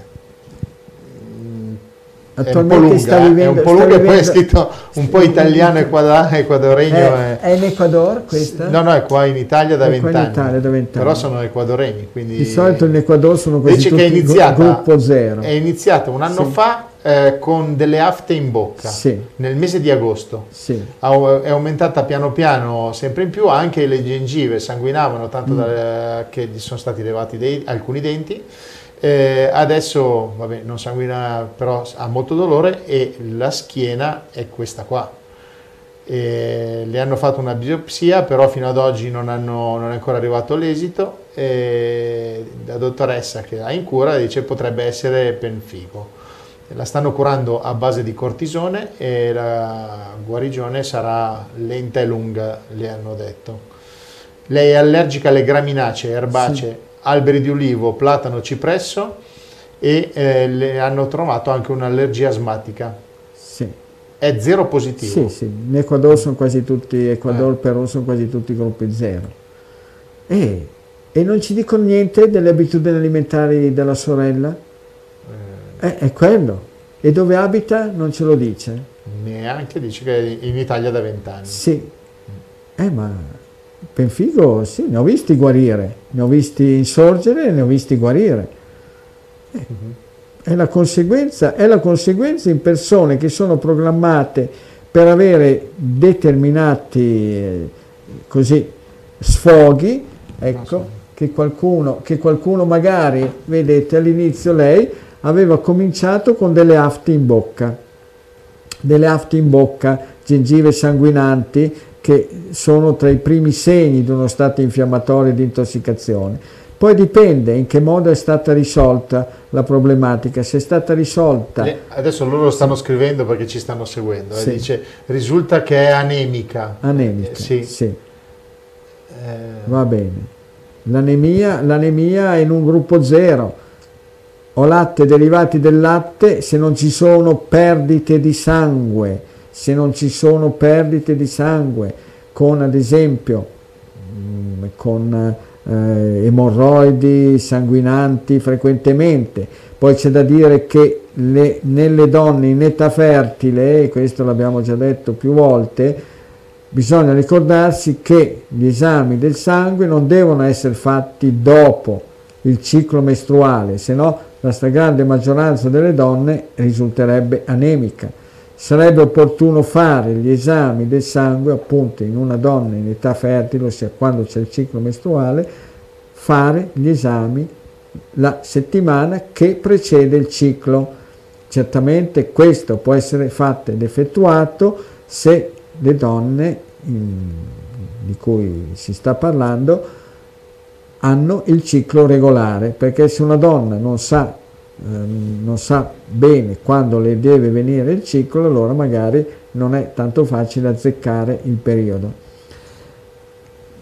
Vado avanti sì, a certo. dirti, allora scrive, non, for, non, mangia formaggio, non mangia latte. Sì. Eh, abitano in zona tra Milano e Bergamo. Sì. Mm. E poi invece cereali col glutine? Penso che Pane, ci stiano pasta, cracker, grissini, focacce, pizze, carne salumi di maiale, dolci, dolcificanti, edulcoranti, dolci cremosi, cioccolato, cioccolato al latte, e sono tante le cose che possono, io ne ho viste tante, mi ricordo anche un mio amico che lui aveva questo sfogo, questo, questo penfigo che gli era, si era manifestato sulle gambe e alla fine sai qual era la causa che gli è passato in tempi rapidi, rapidissimi, era di gruppo 0 e lui un po' più giovane di 3 o 4 anni più giovane di me Ecco, le passate in tempi rapidi e rapidissimi, buttando via le caramelle, caramelline, chewing liquirizie, che lui si era messo a mangiare più che frequentemente. Tolto quello, sparito tutto. Miracolo è possibile. Poi non è stato lì a fare la controprova, di dire ma vediamo, mi rimetto a riassumere queste, queste sostanze qua e vediamo se riparte. Lui si è accontentato del fatto che prima nonostante le terapie non, non si riusciva a farlo passare, poi togliendo, togliendo determinati elementi, determinate sostanze, come per incanto è guarito. Ecco, bene, a volte bisogna anche accontentarsi no, di queste cose qua. Quando non c'è la scienza assoluta, magari conviene, conviene accontentarsi delle esperienze e soprattutto essere contenti, contentissimi se si risolvono i problemi. No, perché magari c'è qualcuno che pensa, ecco, non c'è nulla di scientifico, non si può assolutamente prendere in considerazione. Ma io prima di tutto, prima, la prima cosa che prendo in considerazione è il risultato. Se il risultato è positivo, lo ritengo il fatto più importante. Poi possono venire tutte le altre cose però eh, se chi eh, dovrebbe avere in mano le conoscenze e la scienza non arriva ai risultati, ben vengano quelli che ottengano risultati senza avere in mano la scienza e la verità assoluta. Mm-hmm. Quindi bisogna vedere e sapere. Un'altra cosa, la frutta. La frutta, tipo adesso in questa stagione, arance, mandarini, mandarance i dolci, dolci cremosi, gelati, abbiamo appena accennato. Uh-huh. Vediamo. Va bene. Qui invece c'è un uh, signore, non posso chiamarlo ragazzo perché 36 anni tu mi dici no signore. Quindi sì. eh, Mar- cioè Marco, gruppo A, 36 anni, dice, dottore lei dice che quelli di gruppo A non devono mangiare la carne rossa eh, e non dovrebbe piacergli la carne rossa, ma io... Oh, vabbè, lui dice io l'adoro, eh, no, soprattutto la Fiorentina, sì. attenzione, e dice ma una volta alla settimana farebbe così tanto male? Ma devo, no, devo essere mancherebbe... onesto, io sono gruppo sì, A, sì, anch'io una volta ma, alla settimana gruppo Ma certamente, ma ci mancherebbe altro.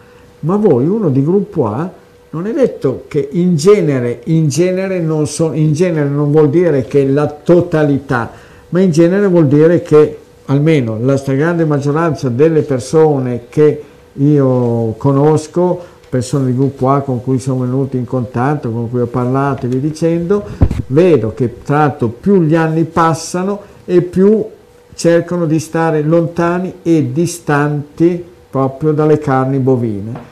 Un'altra caratteristica nelle persone del gruppo A quando assumano le carni bovine è quello di uno sviluppo di una litosi, ossia di un alito decisamente ecco, abbastanza sgradevole. Quindi veniamo al dunque, se uno vuole ci mancherebbe altro che la mangi, non sarà una fiorentina, una fiorentina alla settimana a creare dei problemi, certamente che è abbastanza impegnativo la fiorentina, perché sono un bel po' di etti di, di carne bovina che vengono, che vengono introdotti. No, ma magari un eh. hamburger, voglio dire. Ah, ah un hamburger. No. Sì. No, lui dice Fiorentina, però lui non è che uno mangia Fiorentina. la Fiorentina tutte le settimane, penso. Eh beh, ma magari, chi lo sa, non so dove abita, se abita in Toscana. No, non, eh, non mi ricordo. O magari c'è un ristorante toscano che lo appassiona e va a cercare la Fiorentina. La Fiorentina fatta con la carne delle chianine, ecco, eh, bovine tipiche della zona lì di Firenze. E comunque ci mancherebbe altro poi lo prova, si sta bene, se non ha problemi, se poi non ha appunto fenomeni di alitosi, se non ha dolori addominali, se si alza il mattino dopo con la pressione eh, che ha posto, va bene, ci può stare. Fermo restando che bisogna cercare di capire e di capire che più gli anni vanno avanti, il nostro sistema immunitario diventa molto molto selettivo, diventa molto anche severo, non solo selettivo, è severo e tende a sculacciarci quando noi introduciamo del materiale che non va bene. Certamente se presentiamo delle problematiche, delle malattie, delle patologie gravi e severe, più sono gravi e severe e più veniamo poi colpiti direttamente e anche in tempi rapidi. Dopodiché viva la Fiorentina anche per le persone del gruppo A che decidono di andarsela a mangiare e via dicendo. Certo. Senti, eh, ritorniamo un attimo su quella signora, signora perché sì, dell'Equador. Il, il, fratello ci ha scritto e dice mangia la quinoa, fagioli, ceci, pollo, pesce, qualche seme oleoso, tacchino, frutta secca e fru- come frutta le mele. E dice da piccola ha sofferto di helicobacter e anche già di asma. Sì. Questo è quello che... Beh, con gli alimenti che sta assumendo mi sembra strano che abbia delle forme asmatiche i semi oleosi bisognerebbe che indicasse quali semi oleosi sono, perché se per caso introducesse delle arachidi, dei pistacchi, è abbastanza possibile che ci sia uno sfogo di questo tipo qua. E dopodiché vediamo.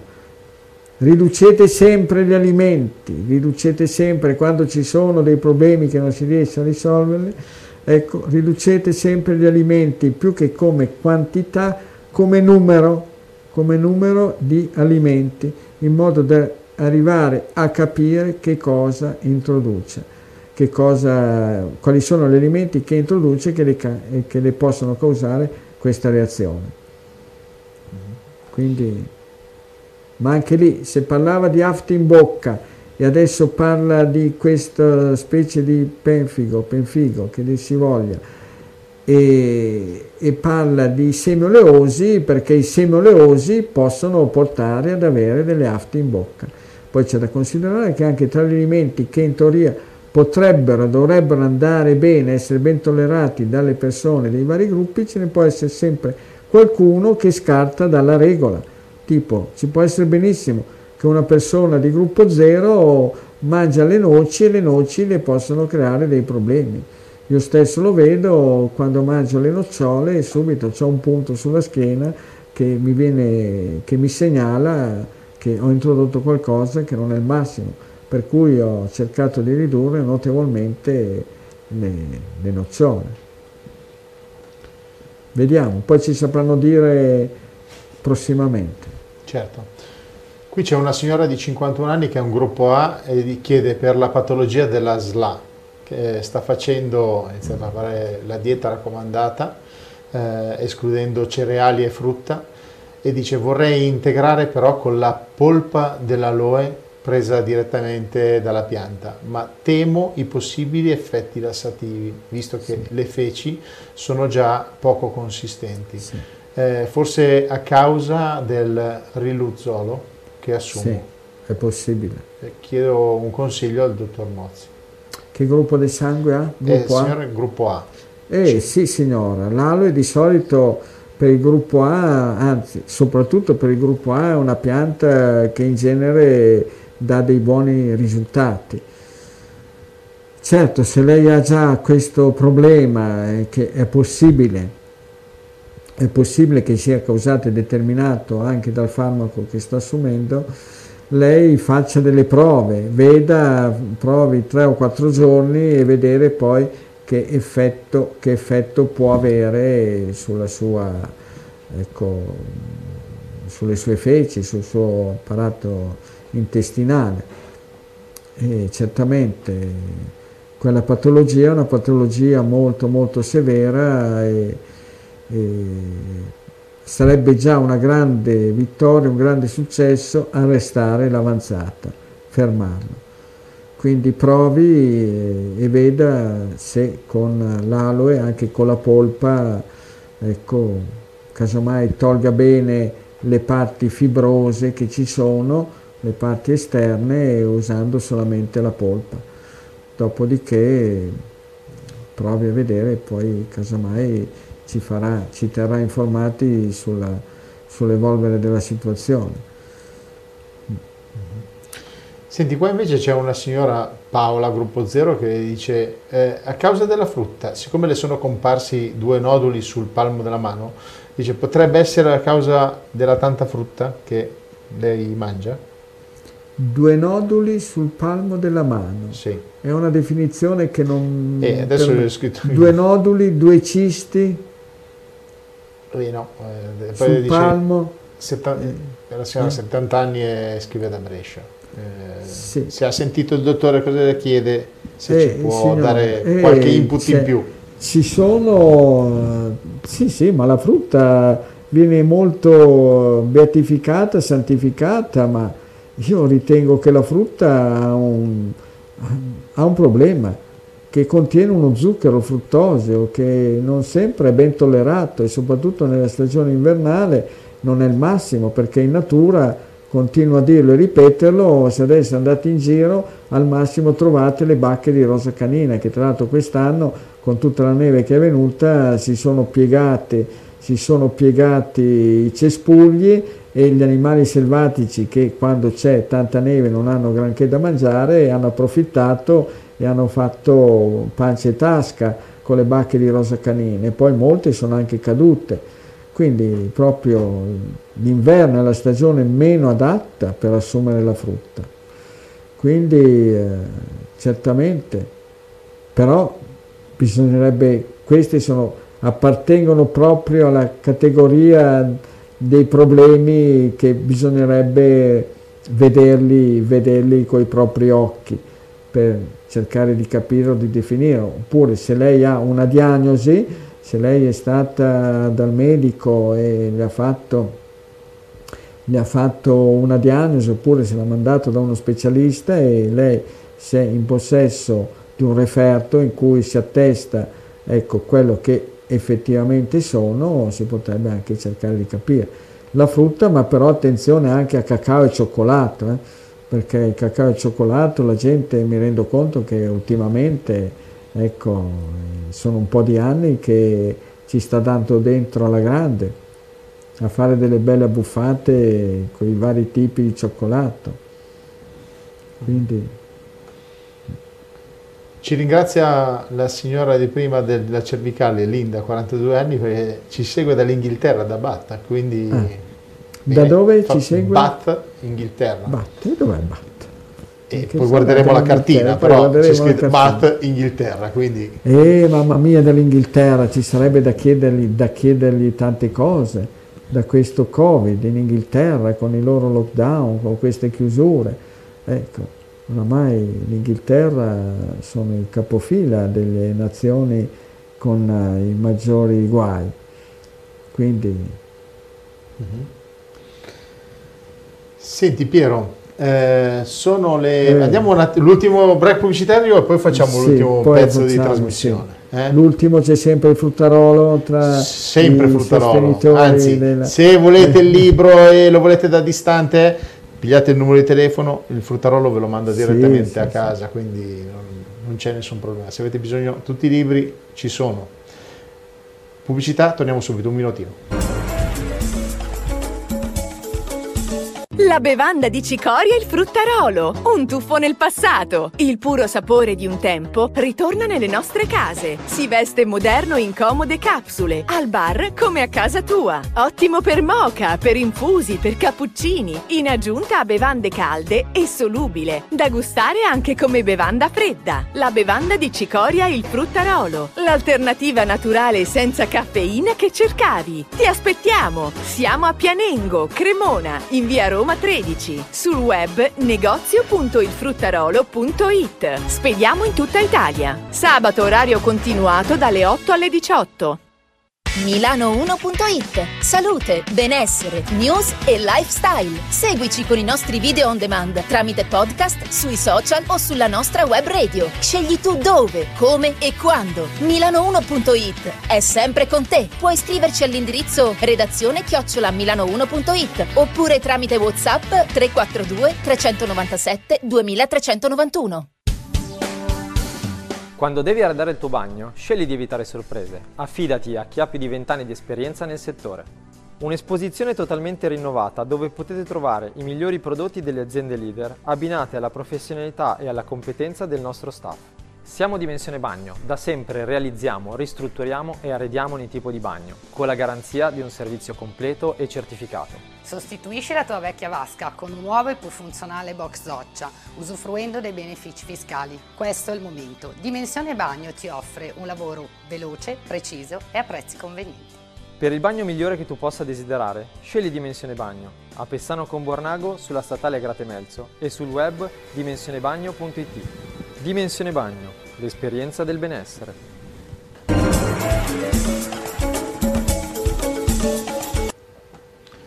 Rieccoci nuovamente in eh, studio in diretta da Mogliazze.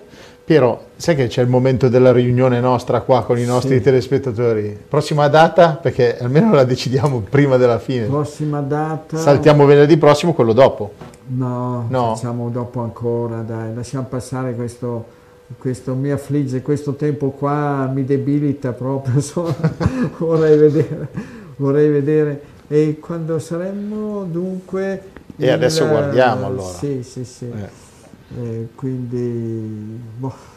Vuol dire il 26? 26, ma sì dai, facciamo il 26. Ok. Facciamo passare, che così magari arriva davvero la primavera. Ci sono i primi segni di primavera, vedo che il nocciolo, che quest'anno è in terribile ritardo, proprio in terribilissimo ritardo, la fioritura del nocciolo, che ha quei bei, eh, quegli arnesi penduli, che è il fiore maschile che rilascia il polline, e poi invece ha le gemmine con quei barbigli, barbigli eh, rossicci andatevi a rivedere Donne in amore con quella strepitosa attrice Glenda Jackson che vi spiega bene, si apre il film con questa spiegazione sul fiore, sul fiore maschile e femminile del, del nocciolo. Quest'anno è in ritardo, che tra l'altro se non fiorisce il nocciolo le api non ripartono perché il nocciolo sono il primo rifornimento di polline, le api per potersi eh, per poter rimettere giù di nuovo la covata, quindi uova, larve poi che nascono le api hanno bisogno del polline che miscelandolo con uh, il nettare fanno la pappa reale che serve alimento proprio necessario e indispensabile per far sviluppare l'uovo e arrivare al latte. Sì. Senti Piero, tra le altre cose gli amici da casa chiedono anche i mercati, notizie sui tuoi mercati cioè, sono riaperti, sono, sì. non sono riaperti? Ma soprattutto chiedono di Monza. non si capisce se sono, se sono aperti o se sono chiusi, tipo domenica, domenica 7 febbraio dovrebbe esserci, dovrebbe esserci quello di, a Pavia che però abbiamo deciso, la cooperativa Mogliazzo ha deciso di non partecipare perché qua con queste chiusure non si capisce se le persone si possono spostare da una regione all'altra oppure no che veramente non, io non capisco, perché se ci fossero dei risultati validi validissimi con queste, con, con queste misure che sono state adottate, va bene, ma ci sono o non ci sono? o ha fatto meglio la Svezia o ha fatto meglio ancora meglio la Bielorussia che è lo Stato, la nazione che ha fatto meglio di tutte quante le altre nazioni europee. Ecco, la Svezia non ha chiuso niente, sì ci sono stati un po' di eh, cautele in più appunto do, dopo che in quei dieci giorni lì di metà gennaio c'è stata un po' una recrudescenza, però vedere i risultati che hanno ottenuto altre nazioni, in primis la Gran Bretagna, con le chiusure, ma anche l'Italia con le chiusure, siamo nella graduatoria negativa del pianeta, siamo al terzo posto, ecco, ricordiamoci, non siamo quelli messi meglio. Quindi capisco se i risultati, i risultati fossero positivi.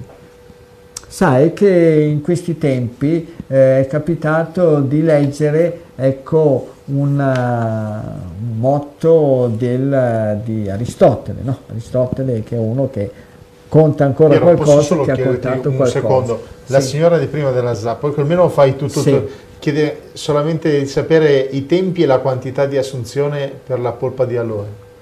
E beh, intanto deve tempi d'assunzione può farlo una volta al giorno i tempi sono in genere quello, poi può vedere facilmente, conviene prenderlo a digiuno, ecco, in modo, a digiuno si capisce sempre meglio l'effetto. Vi ho parlato durante la trasmissione di quei bravi studiosi, studiosi di su se stessi, di monaci che addirittura digiunavano e poi assumevano, assumevano questi fitopreparati per poterne valutare al meglio gli effetti. Quindi, signora, quello eh, può essere il modo migliore oppure sicuramente prima dei pasti, non certamente dopo. Quindi le cose sono... Il consiglio che le do io è questo. Poi ci sono tante tante informazioni sull'assunzione dell'aloe. Ok, quindi torniamo al motto di... Ad Aristotele, sì, tornando a chi ha sempre la verità assoluta. Aristotele disse L'ignorante afferma, il colto, ovvero sia il sapiente, dubita, il saggio pensa oppure appunto riflette. Queste grandi, grandi parole di quella persona incredibile che più di 2300-400 anni fa, ecco, popolò una parte del pianeta e che lasciò e che lascia tuttora ancora grandi, grandi orme impronte del suo passaggio. Quindi riguardo alla fitoterapia certamente alle persone conviene, conviene che comincino a, a approcciarsi a queste possibilità ecco, di ricavare dalle piante, dalle erbe che la natura mette a disposizione a qualsiasi latitudine, ecco, procurarsi anche dei rimedi. Adesso che le persone possono avere tanto tempo perché non si può più andare fuori, non si può più andare al bar, al cinema, al teatro, a ballare, possono avere a disposizione un po' più di tempo ecco, da dedicare, tra l'altro, oltre che a guardare cose ecco, più o meno valide, più o meno serie, più o meno divertenti o meno in rete o per televisione e dare un occhio anche ad esempio sì, al bel libro di fitoterapia e gruppi sanguigni che può offrire tante tante possibilità, tra l'altro siamo all'inizio della stagione primaverile che, è la stagione, che, che, è la ecco. stagione che può offrire, che può offrire proprio tante tante possibilità di procurarsi delle, delle piante delle erbe nelle varie parti, ricordatevi che le radici è meglio raccoglierle prima che la pianta si riprenda il vigore in primavera, tipo se dovete raccogliere delle radici di tarassaco, ecco quando il tarassaco comincia a buttare fuori le foglioline, si vede, imparate a distinguerle bene, ecco raccogliete le radici se invece dovete raccogliere le parti aeree, allora dovete aspettare che la pianta sviluppi bene le foglie o che sviluppi bene i fiori. Se però invece avete bisogno di raccogliere le gemme, allora bisogna, come ad esempio potrebbero essere le gemme delle, della rosa canina oppure le gemme del pioppo, le gemme del ribes nero, ecco dovete cercare di cogliere l'attimo, il momento che poi non è mai l'attimo fuggente, 10 secondi, un minuto, magari sono anche 2, 3 o 4 giorni in cui ci sono le gemme che stanno sviluppandosi e, e che quindi è il momento opportuno per raccoglierle. Allora facciamo una bella cosa, visto che c'è sì. un bellissimo libro che poi sì. ovviamente consigliamo. Eh, sì chi lo vuole prendere, leggere, sì. è molto interessante. Eh, e ci sono tanti rimedi di fitoterapia all'interno del libro, però se ogni puntata magari parliamo, parliamo di due, di, piante, di sì. uno o due, di uno o due eh? piante, certo. Cioè, ad esempio io mi ero In base appuntato, alla stagione, sì, mi, sì. Ah, questo non lo sapevo, certo. devo essere onesto, però um, mi, mi ero appuntato il propoli, che si definisce un antibiotico naturale. Sì, la propoli, sarebbe la propoli. Ah. La propoli è una resina, non è una pianta, è una resina che quegli esseri viventi così strepitosi e strabilianti che sono le api, che appartengono alla famiglia degli imenotteri, a cui appartengono anche le formiche, altro popolo strepitoso.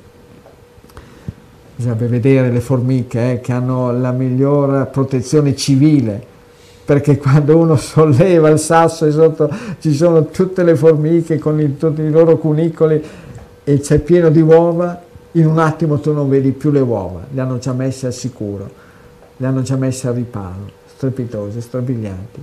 E in 448 poi sono capaci di ricostruire, ricostruire i loro nidi in modo, in modo fantastico se imparassimo così, se gli esseri umani imparassero così quando avvengono dei disastri che ci scardinano le nostre abitazioni, i nostri paesi, villaggi, città, saremmo veramente strabilianti anche noi. La propoli, le api la catturano dalle, questa resina la catturano dalle gemme delle piante, ad esempio in primavera il pioppo è ricchissimo di propoli, oppure anche nei periodi estivi dalle cortecce, che le cortecce possano rilasciare questa resina.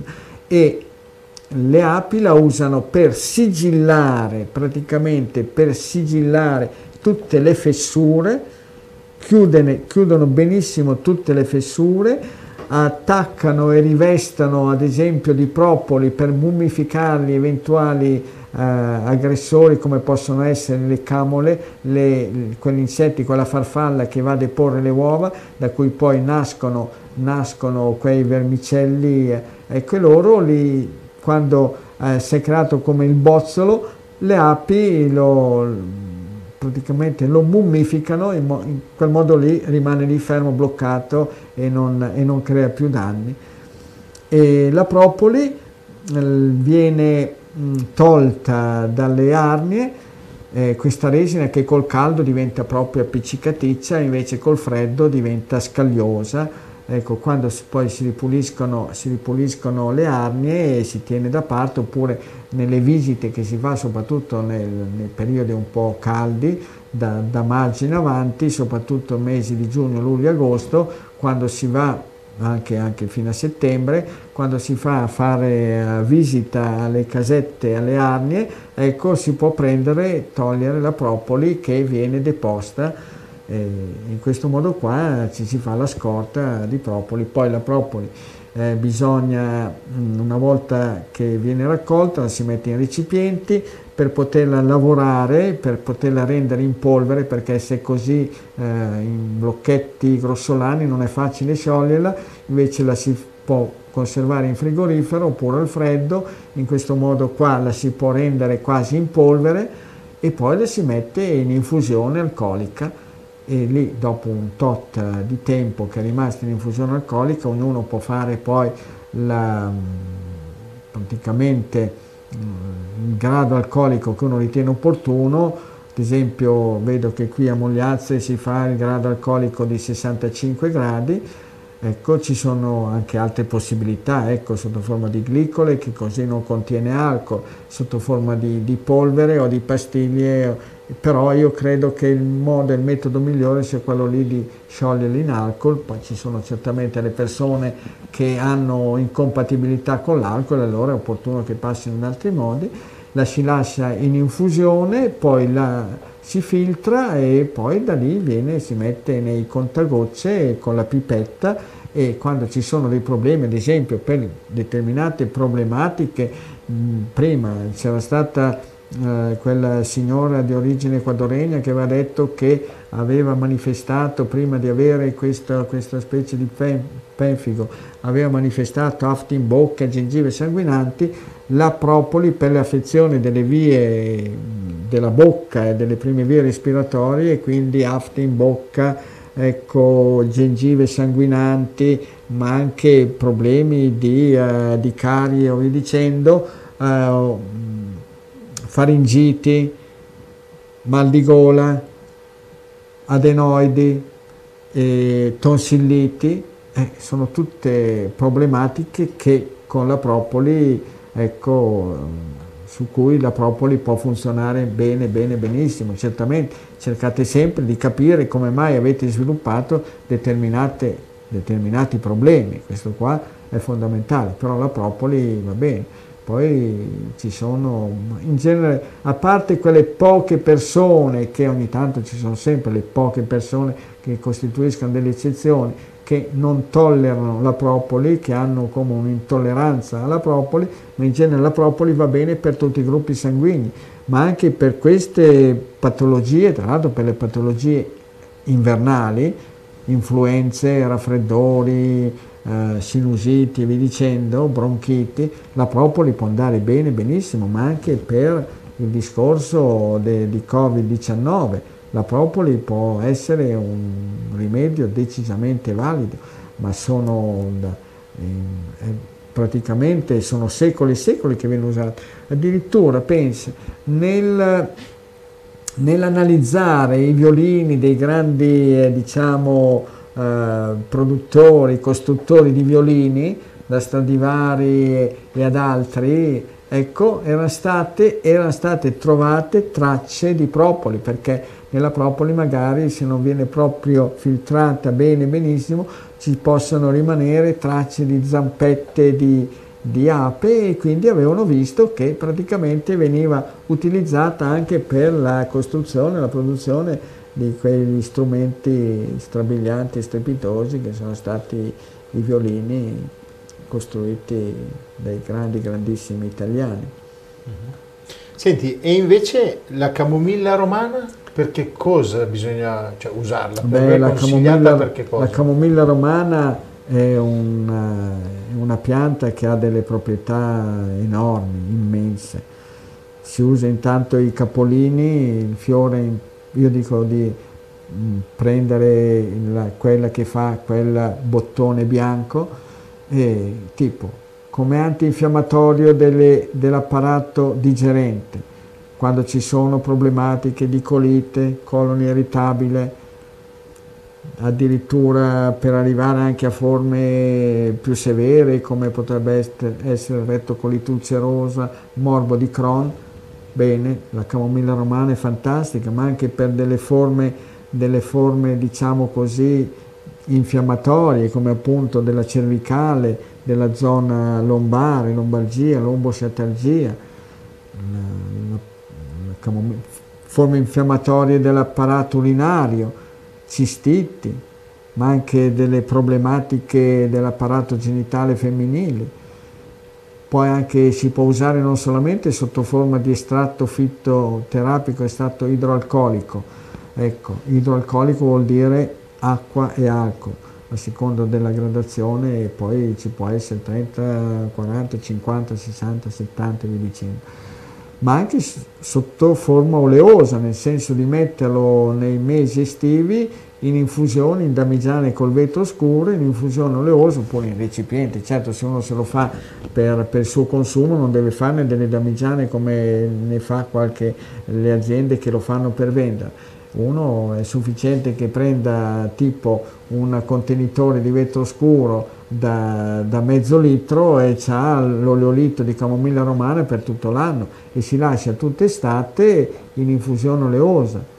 Poi sul libro Fitoterapia per gruppi sanguigni c'è anche indicato e scritto come si possono ottenere facilmente, non c'è bisogno di essere degli specialisti, dei tecnici, potete provare, sperimentare, diventare bravi, poi è sempre la passione che crea la differenza, eh, che fa eh, sì che una persona diventi, diventi brava ed esperta, ecco, la passione fa fare passi da giganti in tutte le discipline, in tutte le materie, che sia lo sport, che sia la fitoterapia, che sia il giornalismo, è la, è la passione, quella che, quell'arma in più, quella leva che, che determina poi dei risultati stupendi, stupefacenti.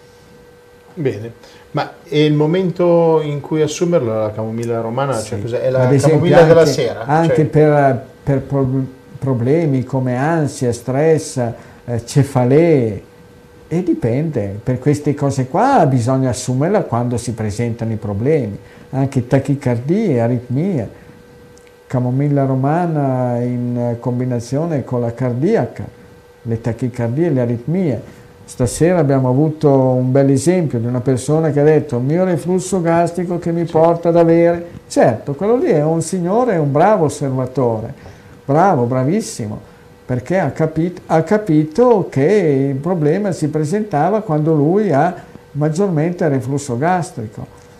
E certo, bisogna indagare, appassionarsi, indagare e indagare a 360 gradi se si vuole venire a capo delle cose, soprattutto quando non si trova la via d'uscita, girare la testa a 360 gradi senza avere i paraocchi, solamente così l'umanità potrà fare passi in avanti, altrimenti niente, andremo continuamente a sbattere la testa, come mi sa che stiamo facendo ultimamente in tanti sì. posti sul pianeta. Senti, tu vuoi dire ancora qualcosa prima di chiudere? Perché ah, sì. ti chiedo Bene, solo, sì. la signora, sai quella di prima, la signora Paola, quella dei due noduli di, sulla palma della mano, ha scritto e dice, io pensavo fossero due calli, toccando sento due palline, ho fatto sì. fare l'ecografia, il medico di base dice attenzione che potrebbe eh, essere un tren. inizio di morbo di il Dupuytren. certo, il Dupuytren. Eh. Sì, che ti fa diventare le guaine, tendine, dei tubi rigidi e poi praticamente una persona comincia ad avere che si piegano, che si piegano le dita. E ho visto persone ridotte ad avere le dita alle mani come delle zampe di gallina. Signora, per l'esperienza che ho avuto, che non è immensa, nel senso immensi casi di lupo di treni enormi, come sì, numerosissimi, ma ne ho visti diversi. Ho potuto constatare che i cereali con il glutine e soprattutto cacao e cioccolato possono essere alla base di questo problema. Possono. Guardi, per essere sincero, signora, le devo dire questo. C'è stato un periodo, qualche anno fa, che mi ero appassionato anch'io al cacao e al cioccolato e soprattutto la mano destra aveva cominciato a incamminarsi verso il morbo di Dupuytren, al che ho drizzato subito le antenne, ho lasciato perdere il cacao e il cioccolato e tuttora lo mangio ogni tanto, ma molto ogni tanto, Ecco, bene, sono spariti, è regredito tutto quanto.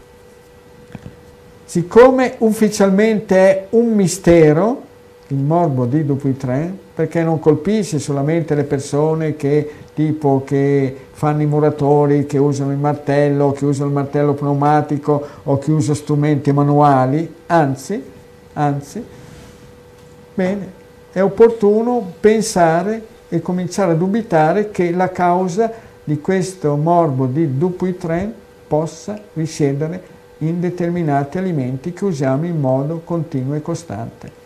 Poi ci farà sapere. Ok. Vede con, vedete, se si ha un appiglio in più, allora eh, è qualcosa di un po' più semplice anche per me dare dei pareri.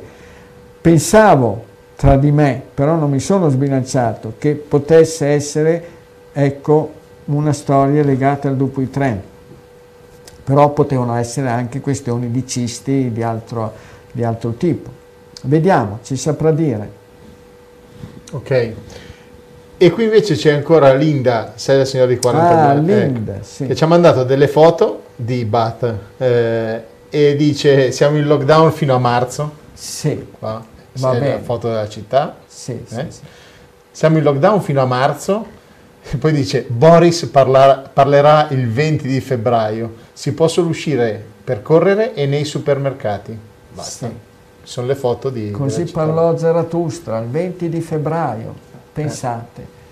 Boris, che era partito in un modo, è arrivato in tutt'altro modo, perché lui stesso ha avuto poi il contagio in modo severo e che deve aver preso una strizza boia e forse forse ha perso un po' il senno perché se anche oggi sono andate a vedere i risultati sono decisamente negativi appunto ha sorpassato il Belgio adesso la Gran Bretagna è partendo prendendo in considerazione i paesi, le nazioni, i popoli che in relazione al numero di abitanti e considerando le persone decedute è quello messo peggio sul pianeta, soprattutto poi anche in Europa e dopo viene il Belgio e dopo viene l'Italia. Bene, e lì vanno bene, i risultati vanno bene, eppure non viene criticata la Gran Bretagna perché ha adottato il lockdown, ha, queste, queste, ha fatto queste scelte. Viene criticata la Norvegia, no, la Svezia, pardon, viene criticata la Svezia perché la Svezia non ha fatto, non ha fatto queste scelte. E pensare che bisognerebbe lasciare decidere ai fatti. Sono i risultati che decidono, che stabiliscono se le scelte fatte sono giuste, più o meno giuste. Quelle della Gran Bretagna mi sembrano decisamente non giuste.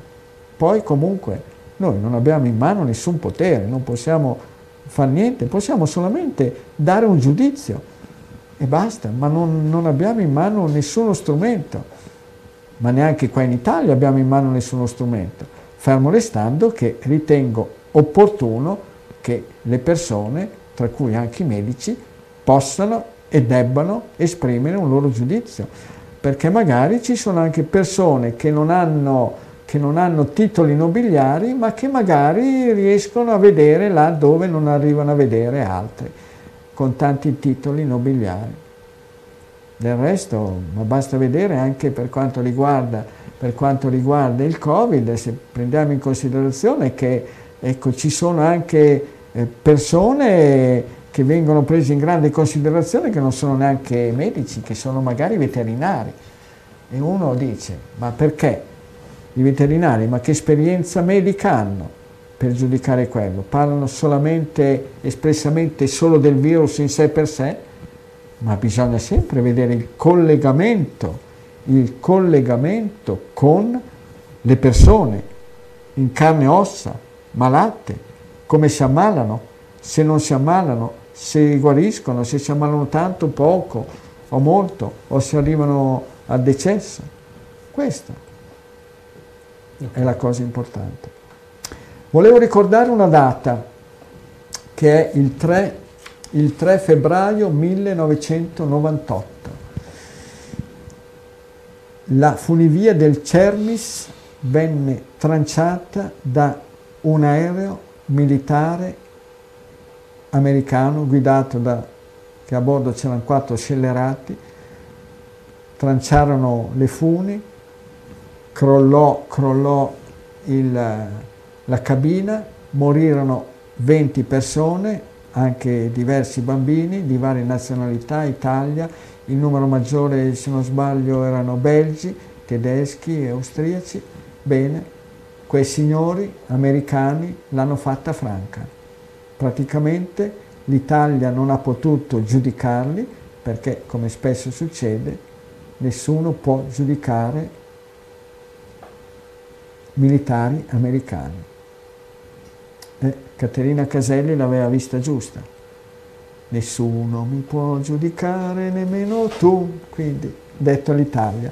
E l'Italia si è dovuta mettere la coda tra le gambe, il pilota che doveva poi lasciare e rientrare, e rientrare in America, venne prelevato dagli Stati Uniti, portato in America dicendo che sarebbe stato giudicato da una corte americana, non si è fatto neanche sei mesi di galera, nonostante i 20 morti.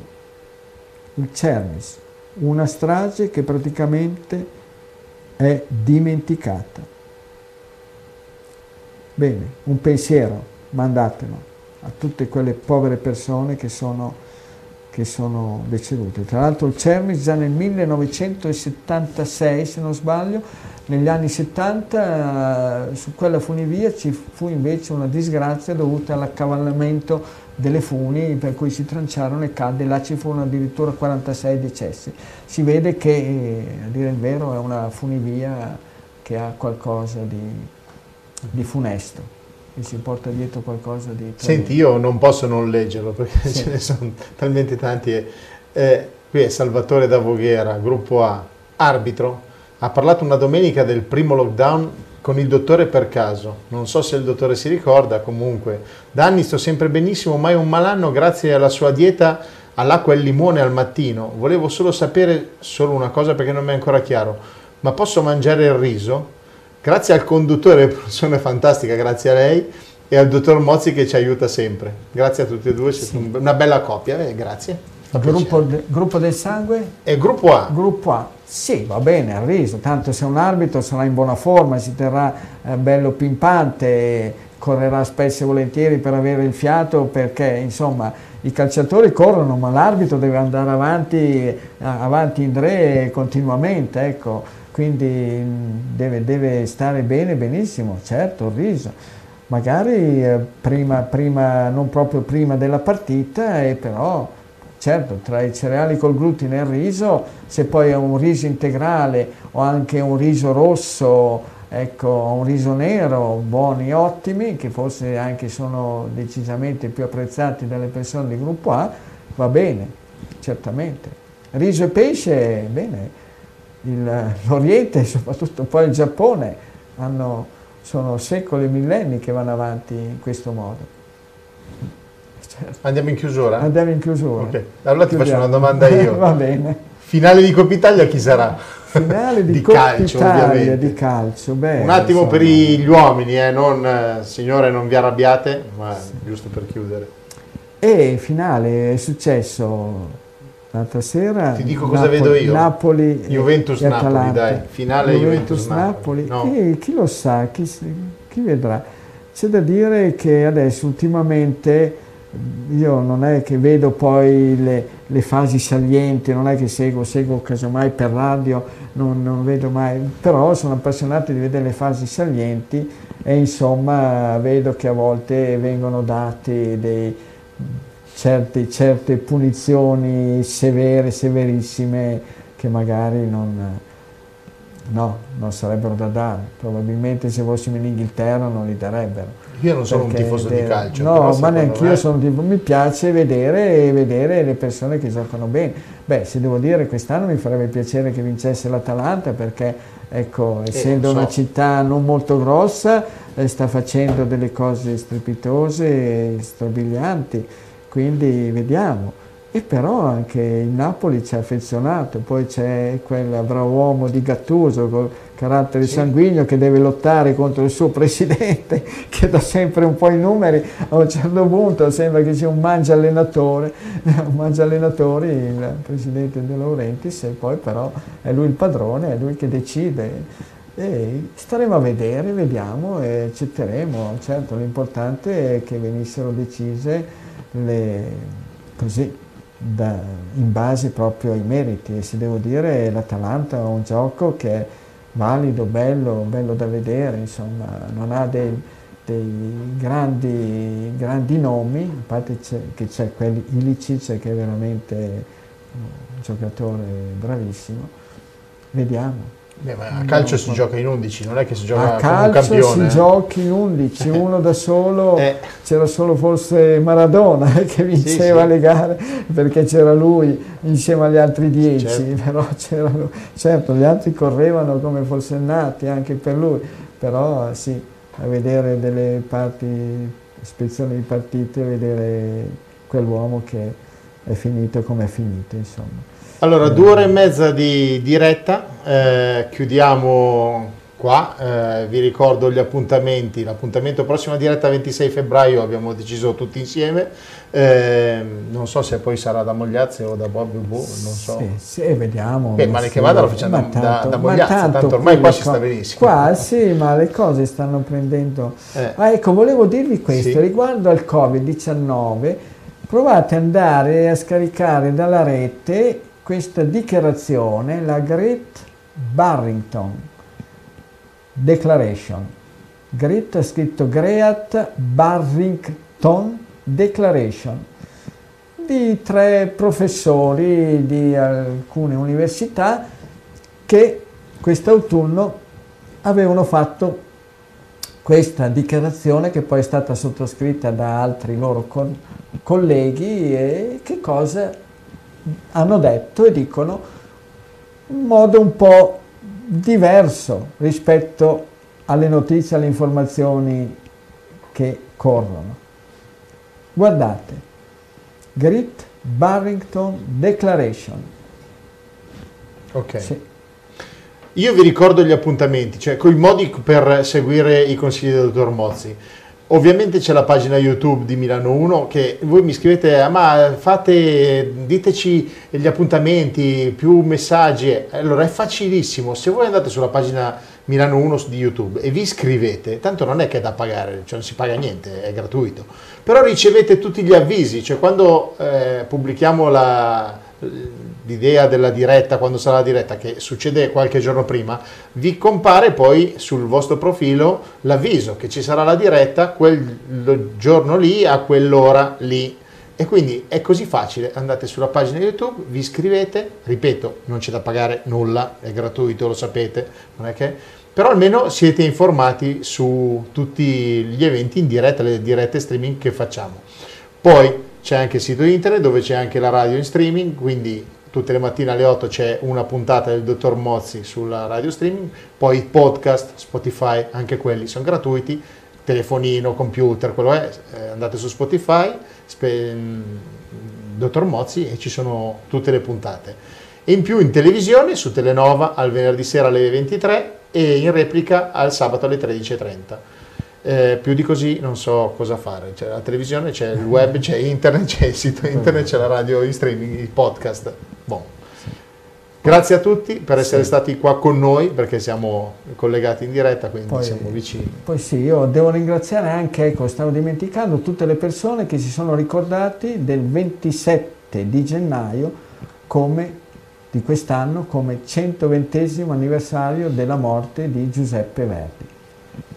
E quindi, oddio, c'è stato un signore che mi ha detto, ma guardi che le posso spiegare che Giuseppe Verdi non è stato poi un grande musicista Vabbè, Vabbè, sono punti Come, di vista, ognuno sì, ha i suoi ognuno punti di vista, no? Però credo che quello che ha fatto, che fa e farà Giuseppe Verdi per l'Italia, per far eh, considerare l'Italia un grande paese, credo che siano in pochi, in pochissimi che lo possano fare. Certo. Sì. Allora, buona serata a tutti, grazie dottor Mozzi, grazie a Mogliazze, grazie a Fruttarolo che ci sostiene anche con, eh, per le puntate in televisione, e quindi grazie a tutti e poi tra l'altro se avete bisogno del libro pigliate il numero di telefono, la mail, e chiamate che ve lo mandano direttamente a casa. Grazie, buona serata a tutti, ci Tante vediamo cose belle, buonasera e speriamo Ciao, che febbraio sia bello. Sa sarà bellissimo. Vediamo. Andiamo.